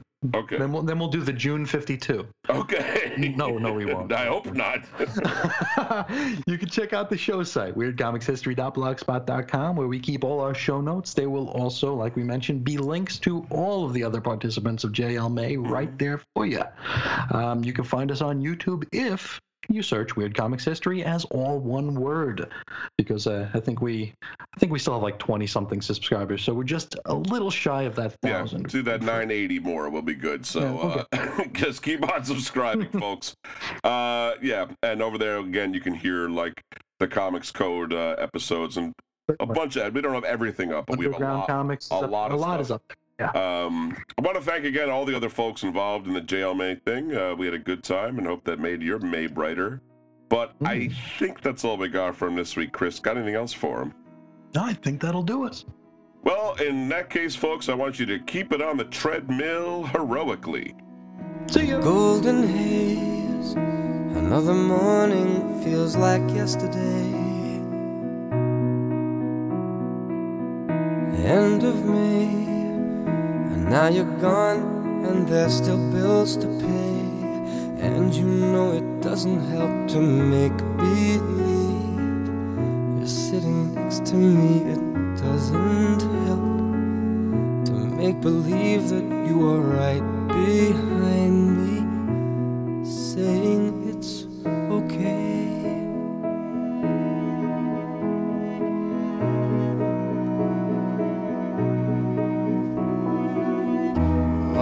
days, more time to sit and watch the pendulum sway.